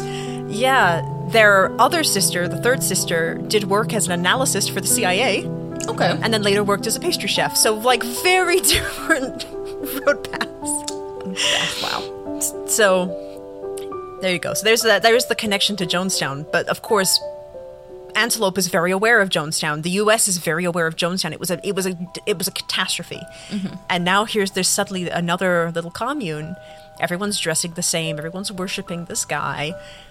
I'm sure the parallels were not wasted on anybody. So, Rajneeshpuram was very quick to dismiss any correlation with Jonestown, calling themselves life affirmative, while Jonestown was life negative. Hmm. So, yeah. At any rate, Rajneeshpuram and Antelope was a collision of two very different ideologies. So there was one that preached free love, open sexuality, active community, hard work, farming. It was a it was a youth movement as well. Yeah. And the other was very nuclear families, Christian loving, and it was a, a community of retirees. It was people who had lived their lives, they had done their due diligence Yeah. and it's a very very weird thing to like to slam they're two very different ideologies just slamming into each other I can only imagine the clash. oh yeah so naturally locals of antelope including a man named bill bowerman uh, who was also known as the founder of nike got involved with a group called a thousand friends of oregon that actively petitioned for the removal of any buildings on the property as well as the sewer system Okay. Their argument, yeah, so their argument was that Big Muddy Ranch, as it was previously known, was an was agricultural land, but now the owners of Rajneeshpuram had converted it into a commercial city. So yes, they did farm work, but they had broken local ordinances by not using the land for its intended purposes. They were not following land use. Gotcha. Okay. So, another group called Citizens for Constitutional Cities was formed to hinder ranch development. They even filed a petition that would order the, govern- uh, the Oregon governor to contain and control and remove the threat of invasion by an alien cult. Okay. Lawsuits were even filed to void the city altogether, but it was found that the city was owned legitimately and run by the Rajneesh Foundation, so it could not be voided. Everything was above bar. I, It was all above the board. sure.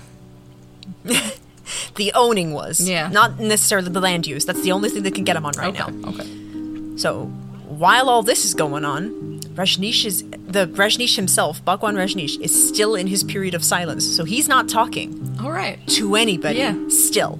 He only spoke to Sheela and a woman named Ma Yoga Vivek, who was also known as Christine Woolf. His only interactions with his follower was his daily Rolls Royce drive by. So he would get in a Rolls Royce, all his followers would get up in a line all along the side of the road, and he would just drive by and wave at the ball. Wow. Yeah, and it's uh, said that um, he really, really did love Rolls Rolls Royce. He loved that kind of luxury, and he eventually owned 93 in his lifetime. That is so many. That one of those cars is insanely expensive. The fact 93 is un- just Nine. That is like th- that is why buying this ranch was chump change to him. yeah. It is. But like it's cult, right? It's like I don't I want to be tax exempt so I can keep all the money. I don't want to pay taxes. I don't want to pay for the betterment of the community. I want to use that money to buy myself 93 Rolls Royces and Rolexes and everything. No wonder he wanted a vow of silence. He just wanted to get a like. He's like, yeah, I, yeah, I made it. I got all the money. I'm gonna go just live in my lap of lux- my life of luxury now. You know, like it's just, it's Yeah. yeah. That's it. So now this this small town of Oregon, Little Antelope, Oregon, is making a huge fuss about this very strange thing that's moved in next to them and has now established itself as a city? Question mark. And now people are looking at Rajneeshpuram, and it's in the hot seat. Yeah.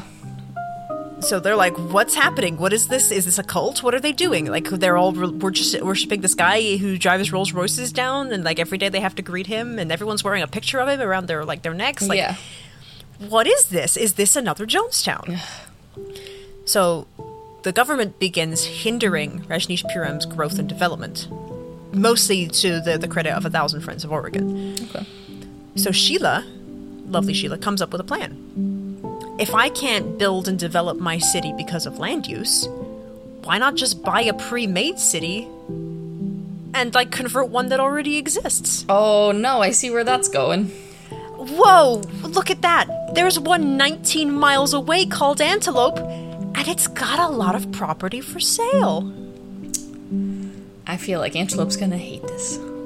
So Rajneeshpuram begins buying out all the properties in Antelope.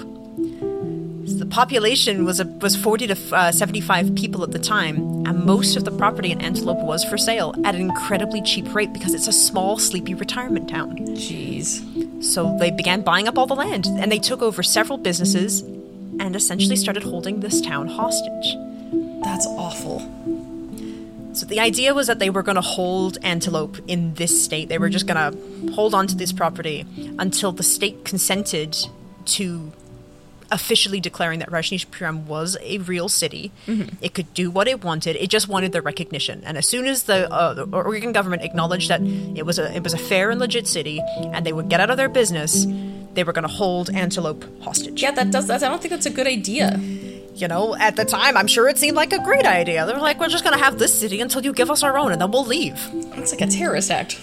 And like and locals were moving in right? So like uh the followers the, the cult followers they were moving into antelope. They were living in these houses alongside these reti- retirees and they were still following the sex guru's acts. So they were like sunbathing in the park naked and they were you know t- they took over the local cafe they took over the schoolhouse they took over everything. Wow. and these these 75 citizens are just like what the fuck is going on Get out of our town. And they're like, no, we live here. so the locals of antelope retaliated How so? they began defacing rajneesh property Oh no, that's not gonna be good.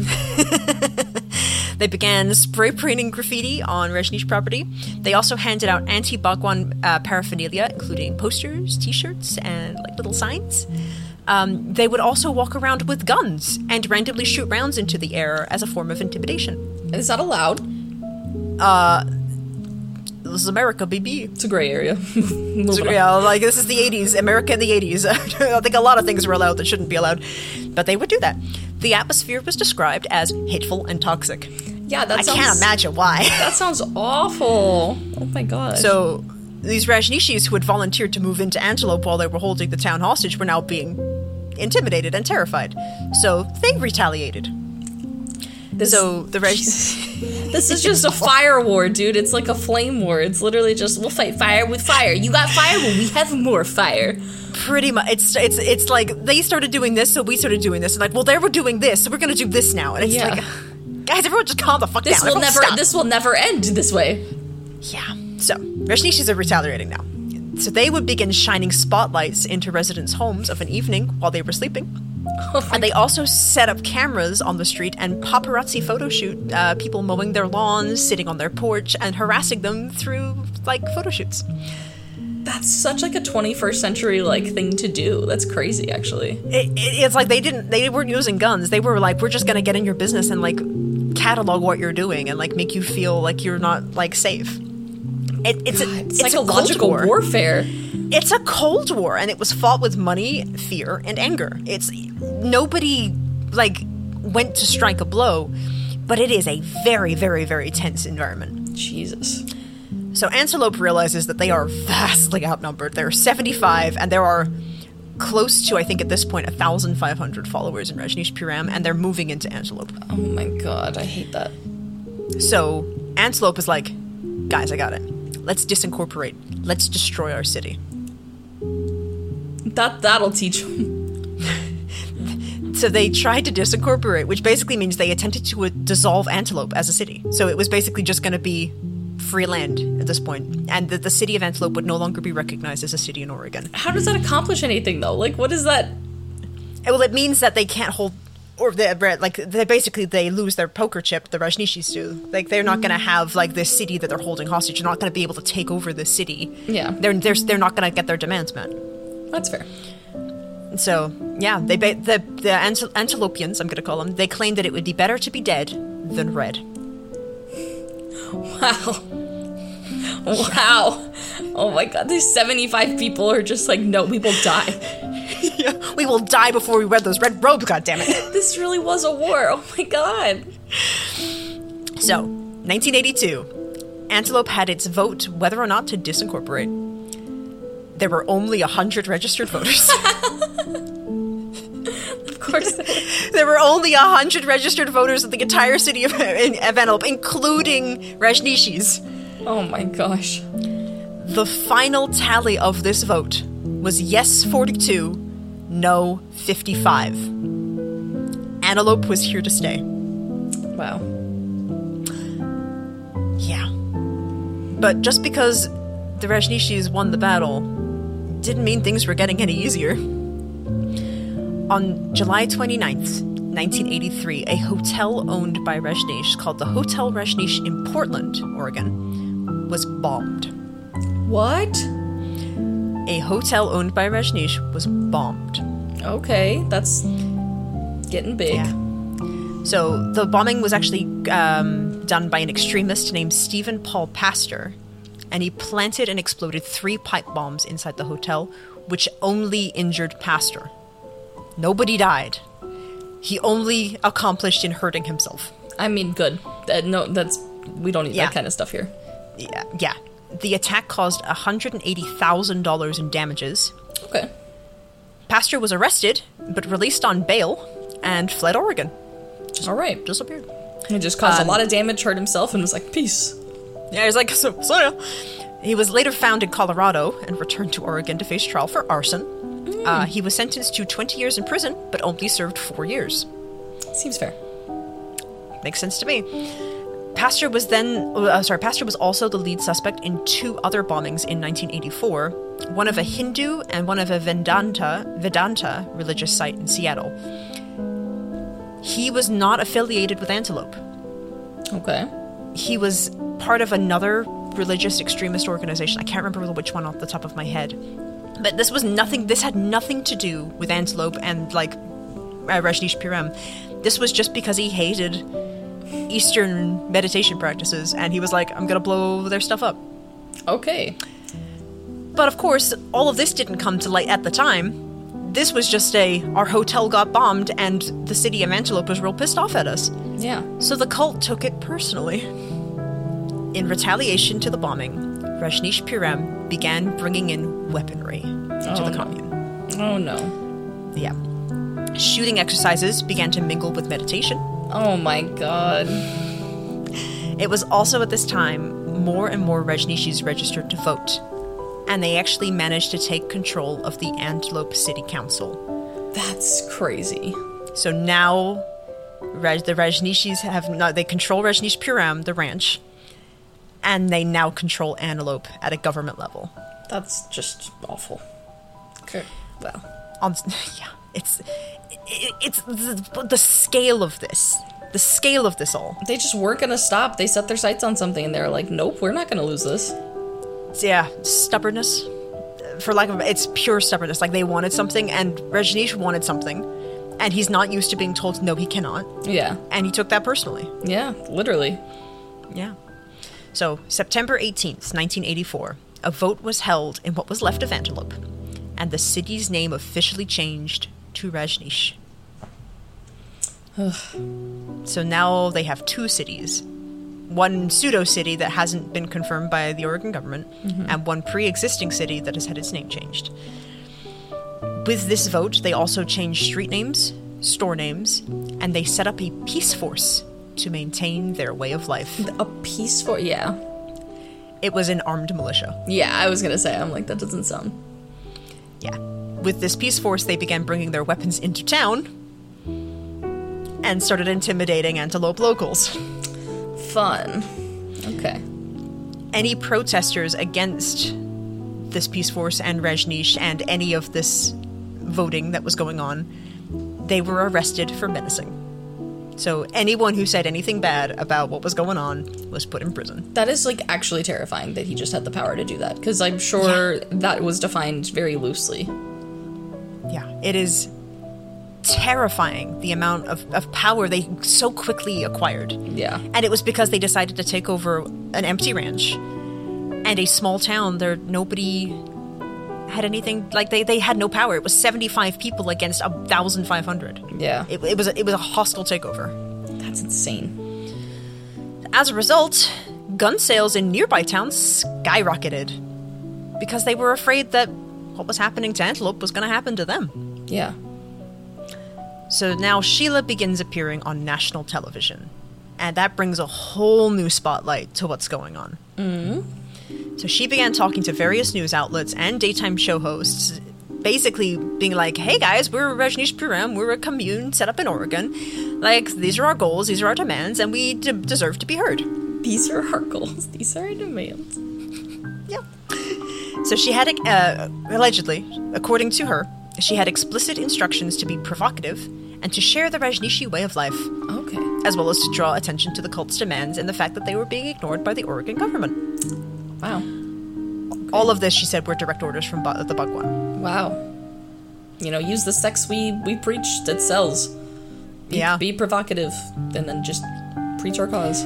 But also, like, am I, you know, like, it's one of those again where it's like any any press is good press. Like, if if Spotlight, you know, they'll either find sympathizers or they'll make it a lot worse for themselves. And Yeah. it was a little bit of both. Yeah. Jesus. on top of all of this press and intimidation and a hostile takeover of a town, there were also issues with bringing in international followers into Oregon. Okay. Kind of similar to early issues that they had with visas being granted to see Rajneesh in India. It was like if they someone declared that that was the purpose of their visit, they would get turned away. All right. Um, well, the, the commune retaliated to this and said, you cannot deny someone entry into somewhere f- when they simply wish to pay respects to the head of their religion. Which meant that Rajneesh's teachings were now officially considered a religion. Ew. We're in cult territory. Yeah. Oh my god. We got a city. We got a religion. We got just mm-hmm. too much going on for my liking. Yes. They called it Rajneeshism. Rajneeshism. Rajneeshism. I like it. It's very hard to say. Rajneeshism. It was now an established religion. And Sheela said as much on national television that it was no longer a philosophy, but a full blown religion and a way of life. Man. Okay. All right. But suddenly, there's a lot more attention and interest in Rajneeshism and Raj, uh, Rajneeshpuram. So communes actually started popping up all over the world. So they had some in Australia, they had some in Europe, they had some in South America, they had other places, all like Canada. They had these little tiny communes that were popping up all over the world, and they would create like these distribution centers essentially for these teachings. All right. Book sales for all of Rajneesh's books went through the roof, either from interest or just simple curiosity. Wow. Okay. There were also reports now that the cult activity was getting a bit questionable. Yeah. More so, even more so, I guess I should say. So there were reports within uh, the commune around this time that they actually had started censoring mail. So any mail that came into Rajneeshpuram, they would actually sift through and sort, and they would keep their followers in the dark in that regard. They also apparently there were reports of arranged marriages. Wow. Again, the thing we were trying to get away from. Yeah, keep a put that in your head again. Hold on to that one. That's another little piece of the puzzle that's worth holding on to for later. So, the Oregon Attorney General became aware that things were going down Yeah. over over in Rajneeshpuram, uh, and based on some of the reports that he was receiving, began pursuing them on the basis of separation of church and state. We're like, if you want to be a city, you can't be a religion, You gotta pick one. and if you want to be a religion, you can't be a city. Yeah. Uh, there was also arguments about the newfound police force carrying military grade weaponry. Uh, and there were also investigations into the Rajneesh public school that they had set up in the old school building. Yeah. Uh, debates about what the curriculum was being taught, Yeah. or if teachers were allowed to mingle personal beliefs into their lessons and wardrobe while they were teaching. So, you know, not so different from today. Jesus. I just. Uh, yeah. All right. Well, good. Good yeah. thing someone's stepping in at this point. Yeah. So at, at the, uh, on top of all of this as well, they also started looking into who had the power to appoint these positions. So who had authority to dictate over government positions? Who had uh, authority to assign police forces? Who had authority to assign school curriculums, teachers, congressmen? The Attorney General Office decided to pursue the case on the grounds that the cities of Rajneesh and Rajneeshpuram were unconstitutional. Wow. So this really like kind of set a course for like a lot of legislation that I'm, I'm sure we like see today as far as when you want to make a change like you said if you want city a, a change to your curriculum in school like I, I really think that this this thing that happened in Oregon set the precedence for so much and we'll, we'll kind of talk a little about a little bit in part two. But it's like these were really easy things to do because nobody ever once thought that it would be this easy to accomplish this. Yeah, no one no one No, saw these things and thought, you know, I'm going to exploit this to the fullest extent to the way that this guy did. Yeah, like the, everyone's like, oh yeah, nobody's gonna vote in. 154 people aren't gonna vote in a city No. because nobody, 154 people can't afford this amount, amount of land. Not just that, but like it's- people people aren't that crazy. No one would do that. They're good American Yeah. Christian citizens as most people thought, you know, but then like this cult comes in and Yeah, and they're just like, we want to do this, and they were like, wait, hang on a second, and I and I wonder, like, if they had been a Christian cult, if they had been more compatible with their neighbors, Yes. for lack of a better word, Exactly. how far would it have gone then? Would it have been another Jonestown where everything was fine and everyone was complying? It was like, well, at least they're Christians. At least they're, they're a good old Christian value Yeah. kind of place. And then things had spiraled. But I think because this was such a difference in ideology, the red flags were noticed much sooner. Like, not to you know play on the color mm-hmm. red, but the, the red red flags quite literally were seen coming. So I wonder if that prevented a lot of bad, like, from it getting worse Yeah. I mean, I'm sure it and did. if yeah and like if if this had been a christian organization a christian cult had it would it have would it have gotten much worse without people interfering because they're like well Yeah. at least they're at least good christian citizens Yeah. i don't know something to think about It is something to think about. so the oregon government passed several bills that were intended to stop or slow the development of rajneeshpuram One such law was HB 3080, which stopped the distribution of revenue for any city whose legal status had been challenged, such as use of land. And because Rajneesh was currently being pursued for not using land use to its intended purpose, Rajneeshpuram was the only city this law ever impacted. Wow. Uh, the government of Oregon at the time, Vic Atiyeh, Atiyeh, Vic Atiyeh, I think is how it's you say it, stated that since their neighbors didn't like him, they should just leave Oregon. All right. I mean, all right. That's a solution. Yeah, U.S. Senator Mark Hatfield was very, uh, quote unquote, very concerned about how this religious cult is endangering the way of life for a small agricultural town and is a threat to public safety. Good. Okay. At least he acknowledges it. It's got eyes on it. Yeah. So, amidst all this, a noticeable shift was occurring within Rajneeshpuram. Uh, Bhagwan Rajneesh took a full step out of the spotlight, so really the only time people ever saw him was his Rolls Royce drive by. But even then, he didn't do his sitting and reading with the, with the public. Yeah. Like, he, he, he really stayed in his room, except when he went out on his, in his Rolls Royce. Conversely, Sheela took a huge step forward, shaping herself into a noticeable leader. So she began doing talks, solo talks, where she would say, Bhagwan told me this, Bhagwan told me this. This is what we have decided upon as a joint leadership. We're going to be doing this. We're going to be doing this. Wow. So many followers came to revere Sheela nearly the same way that they revered Rajneesh. So now we have two cult leaders. That's- this is unheard of. Yeah. I this is the only cult that I know that has such a clear du- dual cult leader status. Yeah, like where she was just so able to step in and be like, I am an extension of him, and people were just like, okay, yep, we accept you fully. And he didn't do anything to like say no no no you're you're overstepping your bounds. He was like yeah go Yeah. like be the, be the one in the spotlight. I'll be over here in my Rolls Royce enjoying my you know my caviar and my my bagels. Mm-hmm. You go into the public. You be the public figure. Yeah. And you tell my teachings the way I want you to. And she would. I mean, it's a good system for him, but like I said, to just sit back and do nothing. Like, I'm sure he did want to kind of, like, he was sick, he wanted to just sit back and relax.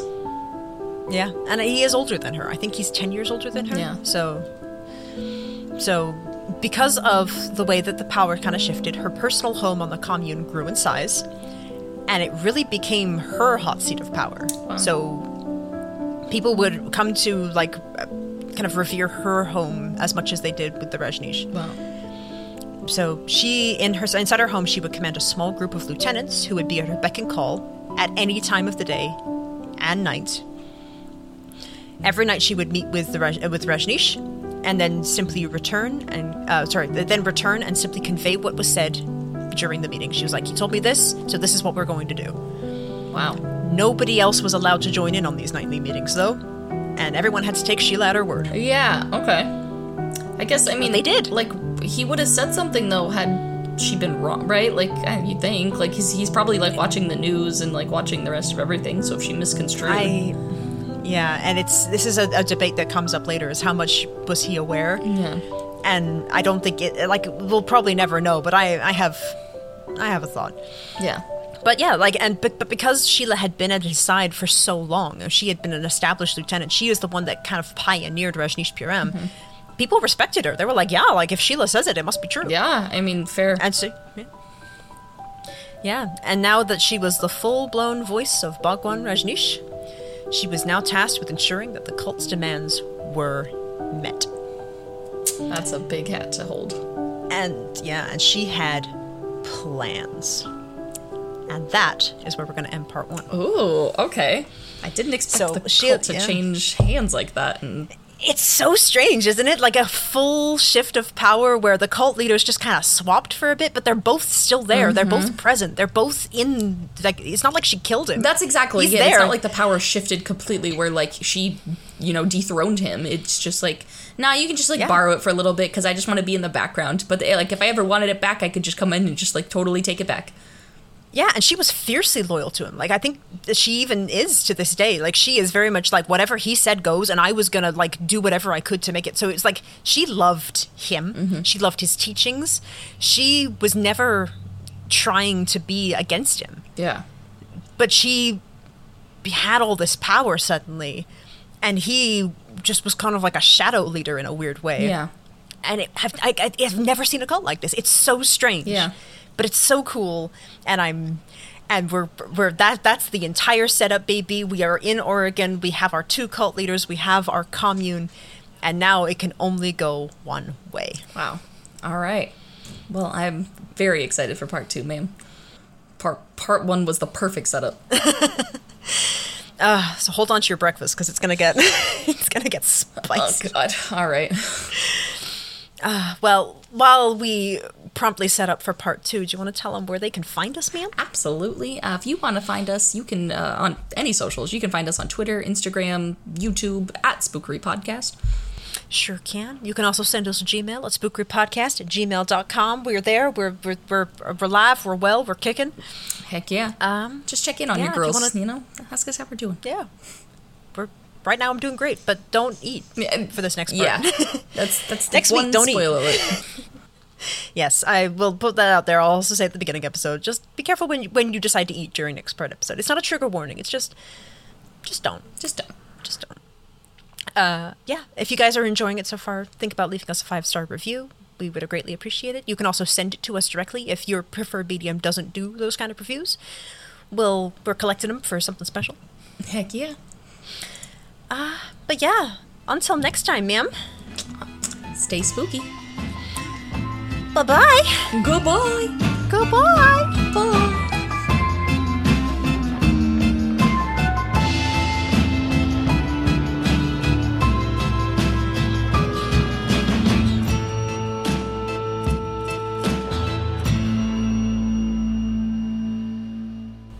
Life is like a hurricane here in Rajneeshpuram. Oh my god. Ah.